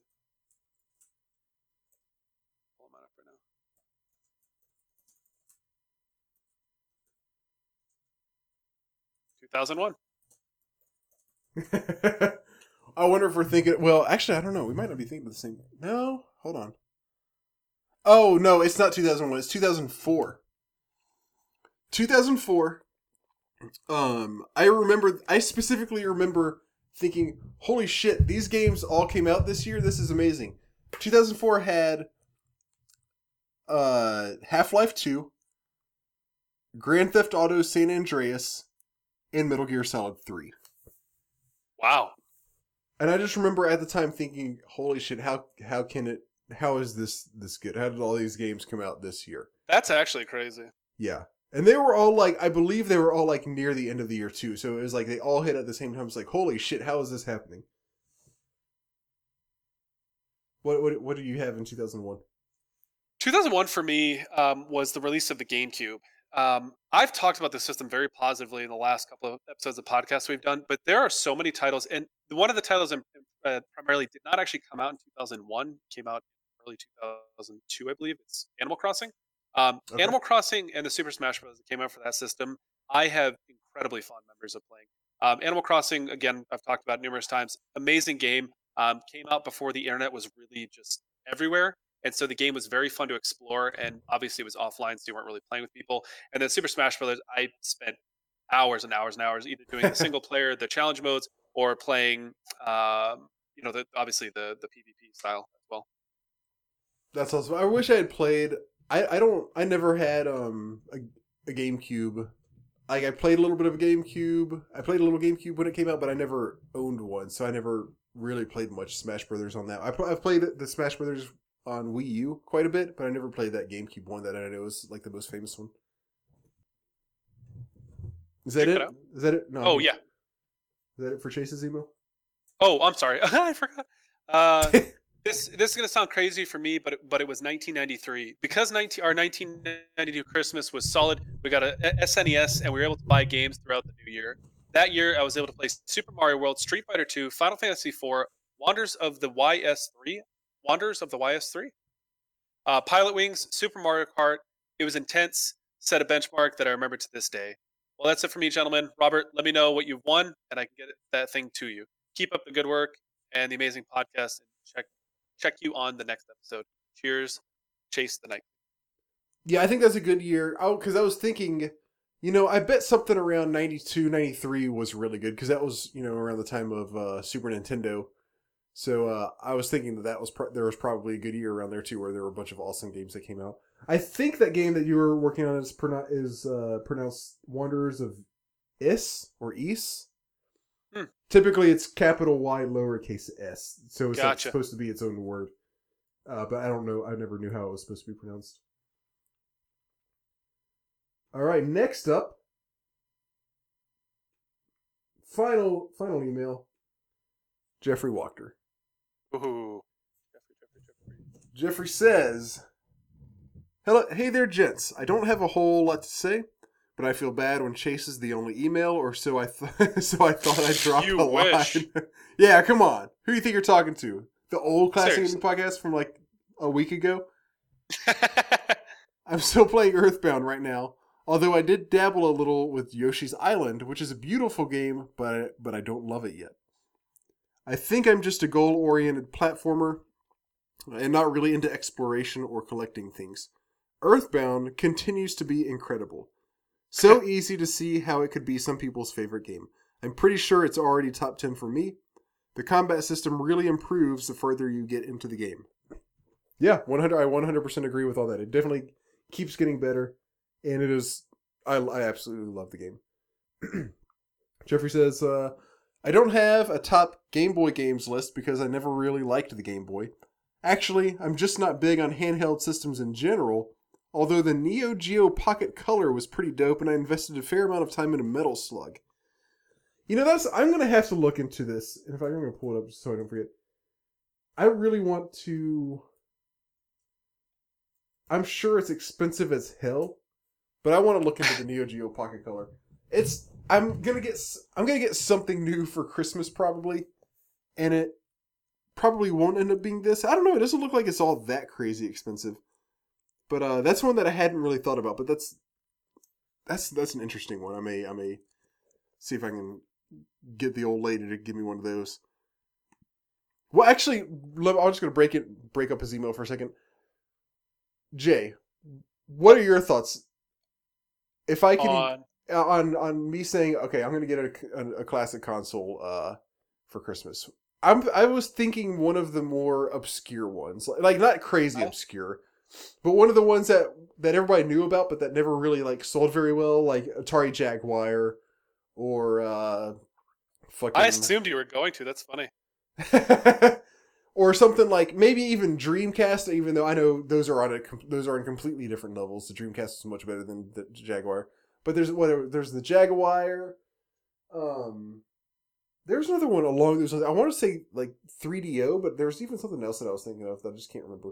Jaguar 3DO stuff like that. What do you anything off the top of your head that you're like you should get this? Not really. The, I didn't really branch out too far. I stuck to most of the mainstream ones. I'm trying to think if there's any ones that I've heard really good things about, but not really. I mean, most of the people I grew up with were not super rich or anything, so we Mhm. pretty much we would alternate. Like I got a PS One, my close friend got an N64, and then Uh-huh. he got a, a Super Nintendo. Like we kind of went back and forth for a little while. I got you. I was kind of thinking I I'm really stuck on right now maybe Jaguar or uh Dreamcast. Again, I realize that those are are, are are on completely different levels. I know everyone likes the dream everyone loves the Dreamcast much more, but Jaguar is just just kind of seems sort of special. like it was pretty good, but it had a lot of shit. like didn't end up being that great. I just it seems like a, it would be a really interesting console to, to, to own. Anyway, I was just thinking about that recently. I wondered if you had any Oh, I. I can see that. That's cool. Um, let's see. Uh, I never really liked the game. Okay, I was wondering if you guys have ever had certain songs or albums that remind you of games. When I was younger, I used to listen to CDs on repeat while I was playing RPGs. So if there was a new CD that I got, or my parents got around the same time as I got a new game, uh, I ended up heavily associating that music with the game. Uh, do you have anything? I actually do have. I know there have been. I, I've I've done the same thing a lot that Jeffrey's that Jeffrey's talking about, where I there's one game and I played it a whole lot and also listened to a certain CD a whole lot with it. So whenever I kind of hear that, I end up sort of associating it with that game. The only one that I can think of right now is not old at all, but I guess about three or four years ago, when I used to play, not like a shitload, but quite a bit of League of Legends, I always listened to uh, David Bowie's Diamond Dogs whenever whenever I played because the first couple songs just like got me like kind of amped up. I'm like, oh shit, I'm gonna kick some ass now.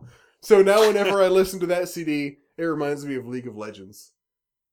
Man, I'm trying to. Th- I know I've had instances where you know, because a lot of people talk about um, auditory cues are great for for triggering memories or nostalgia. Uh huh. I'm trying to think. I mean, I listened to a lot of the same music I listened to when I was in high school. I'm sure it's very common for a lot of people. Um, Mhm. I'm trying to think if there's any specific instances. I can't think of anything off the top of my head though.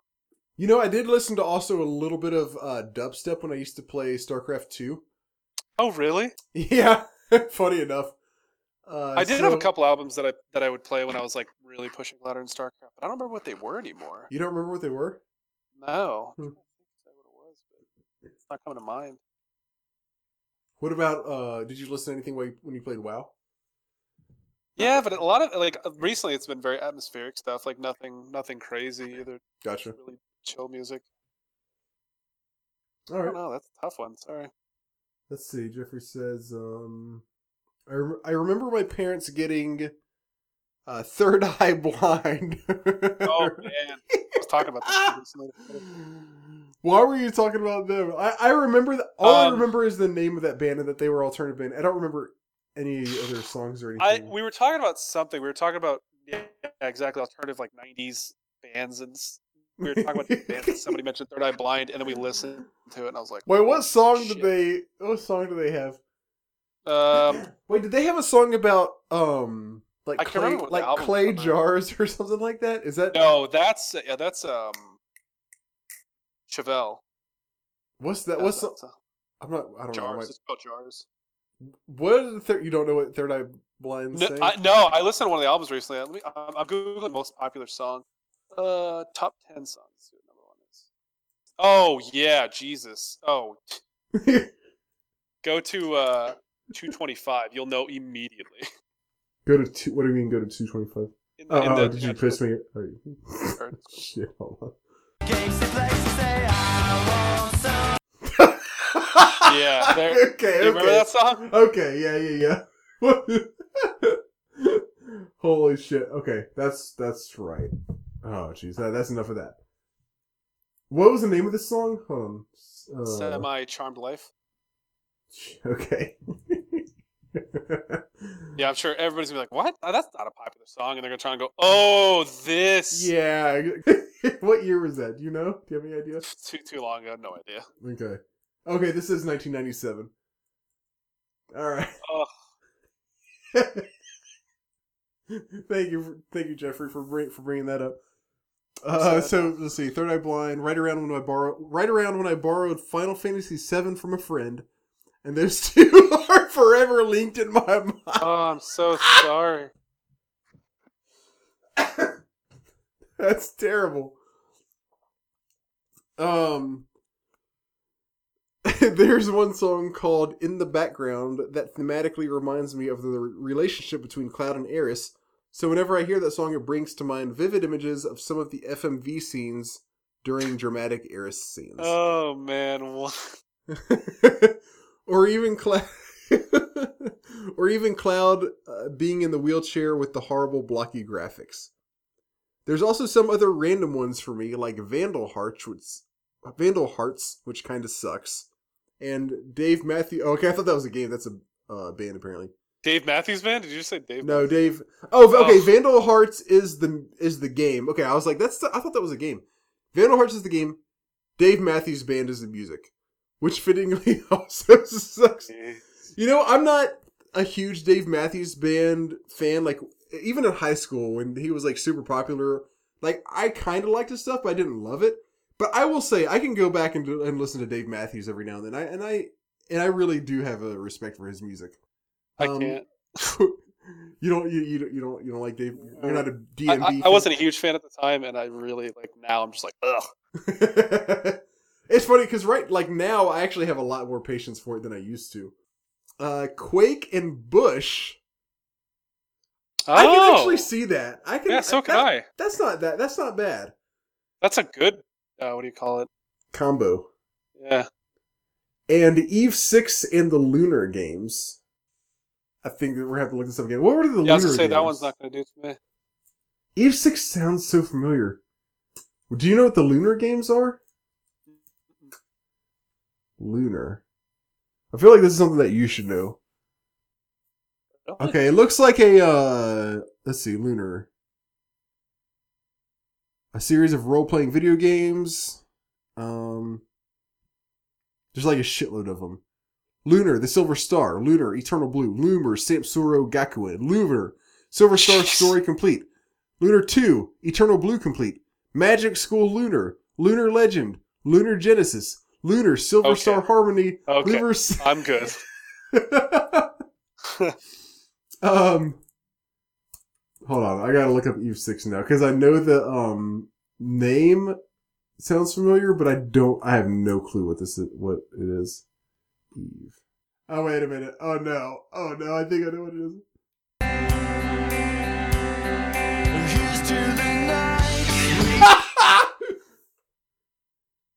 Holy shit! All right, you'll you'll remember this. No, I'm not. No, don't no, you, you dare. did it to me. Hold on. Go to 102 on this. Um, on this. Oh yeah. Oh, okay, I'm good. Yeah, I definitely didn't need that. Oh. Oof. Just a different time and no, th- dude, this was only. Hold on, wait, wait. What year did this come out? no, this has to be really old. Is it not? Okay, yeah, it was. It's I I, I keep getting thrown off because it's got the upload date, but that's different from obviously from when the um. song came Okay. out. Yeah, 90s. 90s. Yeah. okay. well, Jeffrey, I'm sorry. Um. All right, let me let me find my place now. So he played that with what the Lunar Game. Okay, so he played Eve Six and the Lunar Games, Quake and Bush, uh, Vandal Hearts and Dave Matthews Band, and Final Fantasy Seven and Third Eye Blind.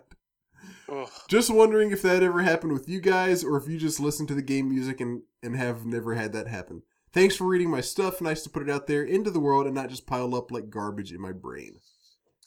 Yeah, I have that, but I think mine are less um, painful in retrospect than a lot of these were. No offense, though, Jeffrey. We love you. And that's going to wrap it up for the emails. Jay, do you have anything to talk about in the current gaming subcast? Yeah, a little bit. What you got? Um, obviously, Destiny 2 came out what 10 days ago for PC. Sounds about Um, right. Got it the first day. It is. It's a fun game. It. It's nice that it's on PC. obviously. you know, I really in getting it for console. Um, graphics are amazing. The game overall has a cool feeling to it. It is definitely a more casual MMO. I know that's insulting to some people, but it really is. It's a Do people? Is it considered an MMO? Really? Yeah, it has the basic elements. I thought it was more like Diablo style, like getting the. No, No. Okay. I mean, kind of. It's kind of a mixture of both because you can like zone into worlds and just bump into people. Okay.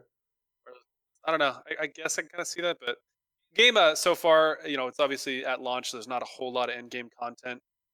Um, I leveled very quickly without even realizing it. Like I think my total time played is maybe like six hours, and I'm I'm like very close to max level. I'm 19, some odd or something.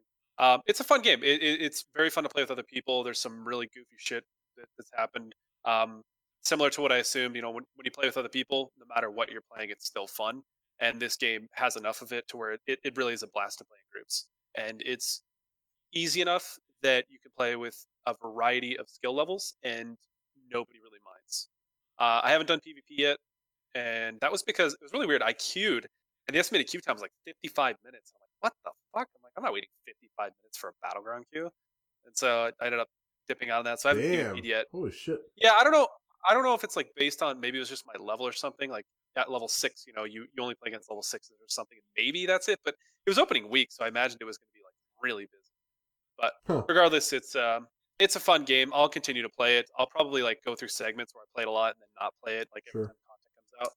Uh, but it's not like a super uh, grindy game. There's not like a whole lot of uh, stuff to do. So What, so uh, we were talking this briefly before the podcast, and you did not play the first Destiny. did not. Um, the the thing I, I haven't heard a whole lot about Destiny two, but I remember the uh, the thing that I heard the most about Destiny one is that even though there were a lot of kind of weird like level leveling up stuff that was kind of awkward and grinding stuff, what I heard was that the thing that people liked about it was that the actual like shooting felt really good and the combat felt really good. What is like what do you like about Yeah. Destiny two? Is that kind of the case here, or is it something else? Yeah, I mean, it's not like you know being being good at FPS is definitely helps, but it's not like the end all be all. Um, the cool thing is there's different classes, so you can kind of combo different things, and your talent trees aren't very complex, and they're essentially like, okay, you you have three different types of grenades from your talent tree you can choose from, and then you have like three different types of ultimates that you can choose and so you can kind of pick those based on your composition and maybe what the mission entails. So I kind of had some strategy to it and some teamwork because there's like certain abilities that cause everybody around you to deal bonus damage or heal over time or you know whatever it might be. The ultimate, I'm playing a warlock. The ultimate for that one is it's kind of cool. Uh, if anybody's played League of Legends, you look like Kayle. You're like this flying angel with a flaming sword, and you just run Athens on people. And when you auto attack, you like throw a image of your sword at people that's on fire, and it just deals a bunch of damage. Um, the only downside to it is like the ability makes you want to dive into a crowd of enemies, but then when it wears off, you're literally in the middle of a bunch of enemies. And I usually just get absolutely punished. So it doesn't really give you enough time to get back out. No, it's like I think it lasts like ten seconds, and the duration's increased every time you get a kill, but it goes down so quick. Hmm. That's kind of weird. Yeah, fun game. I'll definitely continue to play it. Um, wouldn't invest too much time into it. I mean, you could probably get to max level and max gear in like 15 hours. I would say, Okay, ready to go. So but pretty good overall. yeah, it's fun. Cool. Well, I've been playing Super Mario Odyssey, Ooh, yeah. as we talked about briefly. Uh, super, super awesome game. I don't feel like I'm far enough in yet to say, yeah, this is the best Mario ever. I mean, there's some serious competition with Super Mario World, and uh, I mean, I guess for me, it's really Super Mario World that's the main one that I'm that I'm like, you know, I just don't know if this is better because I never played Super Mario Galaxy. I I hope to in the fairly near future, but I never played that, and I a lot of the more recent ones I, I haven't played. I did play Super Mario 3D World. I've played a little bit of Super Mario, uh, New Super Mario Wii U or whatever it's called. Mhm. But uh, particularly looking at the at Mario at Super Mario World, and I guess it's, I guess I would say yes, it's better than Super Mario Three so far. I like it better. I don't know if I can compare it to World yet, so we'll wait and see. But man, Super Mario uh, Odyssey is just awesome. I'm sure everybody who's listening has already heard plenty about it, and for me, it's lives up to everything that I heard about it. Uh, I I'm probably six hours in. I don't know, five or six hours in. Not super far, but I've played a good amount, and I'm absolutely loving it. The thing, it's eh, I didn't. So I stay. I tried to keep this spoiler free going into it as much as I could. So I didn't realize that there was the mechanic where you throw your hat at things and you get to turn into it. And then so the Oh, okay. so the first, not the very first level, but like the first real level that I played, when I saw the Tyrannosaurus, I threw my head at it, and I was playing as a Tyrannosaurus. I was like, "Holy shit, this is fucking awesome!" I'm playing as a Tyrannosaurus Rex right now in a Mario game. And then just like the levels are so cool and the, they're laid out awesome, and there's plenty of stuff to like go around and there's plenty of hidden things. There's little levels within levels. And then one of the coolest things for me was I, I'll I won't say this exactly what it is, just in case anybody somehow hasn't had this spoiled yet, like I hadn't. But you'll know what I'm talking about, Jay. Uh, on the first level where there's the dinosaur and everything, there's a wall, and the way that and you have to get to the top of it, but it's just a flat wall. The thing that happens for you to climb that wall, do you know what I'm talking about? No, actually, I don't. I'm trying to think of. I I've watched a little bit of playthrough, but I haven't watched like as much Cuphead. Like I watched a ton of Cuphead, but this I haven't watched too much yet. I just typed it into our thing. See if Okay. Oh yeah, yeah, yeah. Okay, okay. okay. I know what you're those part that part of the game i was like holy shit this is amazing and then yeah, it's visually breathtaking, it- and it, it's oh. so funny. that's yeah exactly right and then i was like please let them do this more throughout the game let, let this not just be a one-time thing and sure enough they do bring it up they that particular mechanic comes up pretty frequently throughout the whole entire game and it is so much fun this uh definitely could be the best Mario game in my opinion. Well, I I, want to give it some more time and see, but right now it's it's at least I would say the second best, if not the best. So Nintendo, I feel they knocked it out of the park with Super Mario Odyssey. At least so far. I mean, not even so far. It's it's a great game. Yeah. And uh, that's just about all I've been playing. I have been playing when I've been able to a little bit more uh, Europa Universalis. I was talking with Jay about this beforehand, but I'll, I'll wait until I finish my playthrough to uh, talk about that if, if I'm if I'm going to talk about it anymore because I know I've talked about that plenty on the podcast in this section. In the really not so much this year, I guess, but last year I've talked about it a whole lot. So probably don't want to hear a whole lot about it, but I'll I'll, I'll have an update for you when my game's done. So I think that wraps it up. Jay, anything that I forgot to say that I need to say? I think we covered everything. My list, at least. This was a good episode. Follow Yeah, us. I think so too. It was it was pretty long. It was on. Follow us at Class Gamescast. You can follow me at King Octavius. Most importantly, send us emails. Mail at Classing. Woo. Let's try this again. Most importantly, send us emails.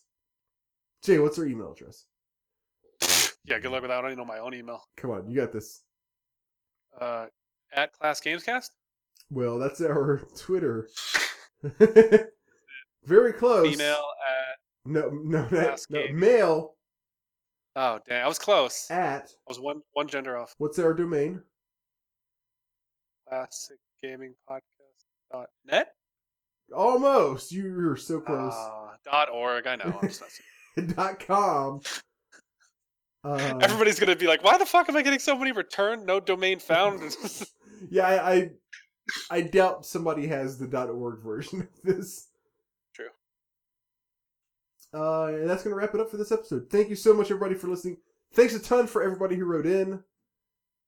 Thank you. We love reading your Thank emails. for- I hope you enjoyed this episode. We will see you guys in two weeks.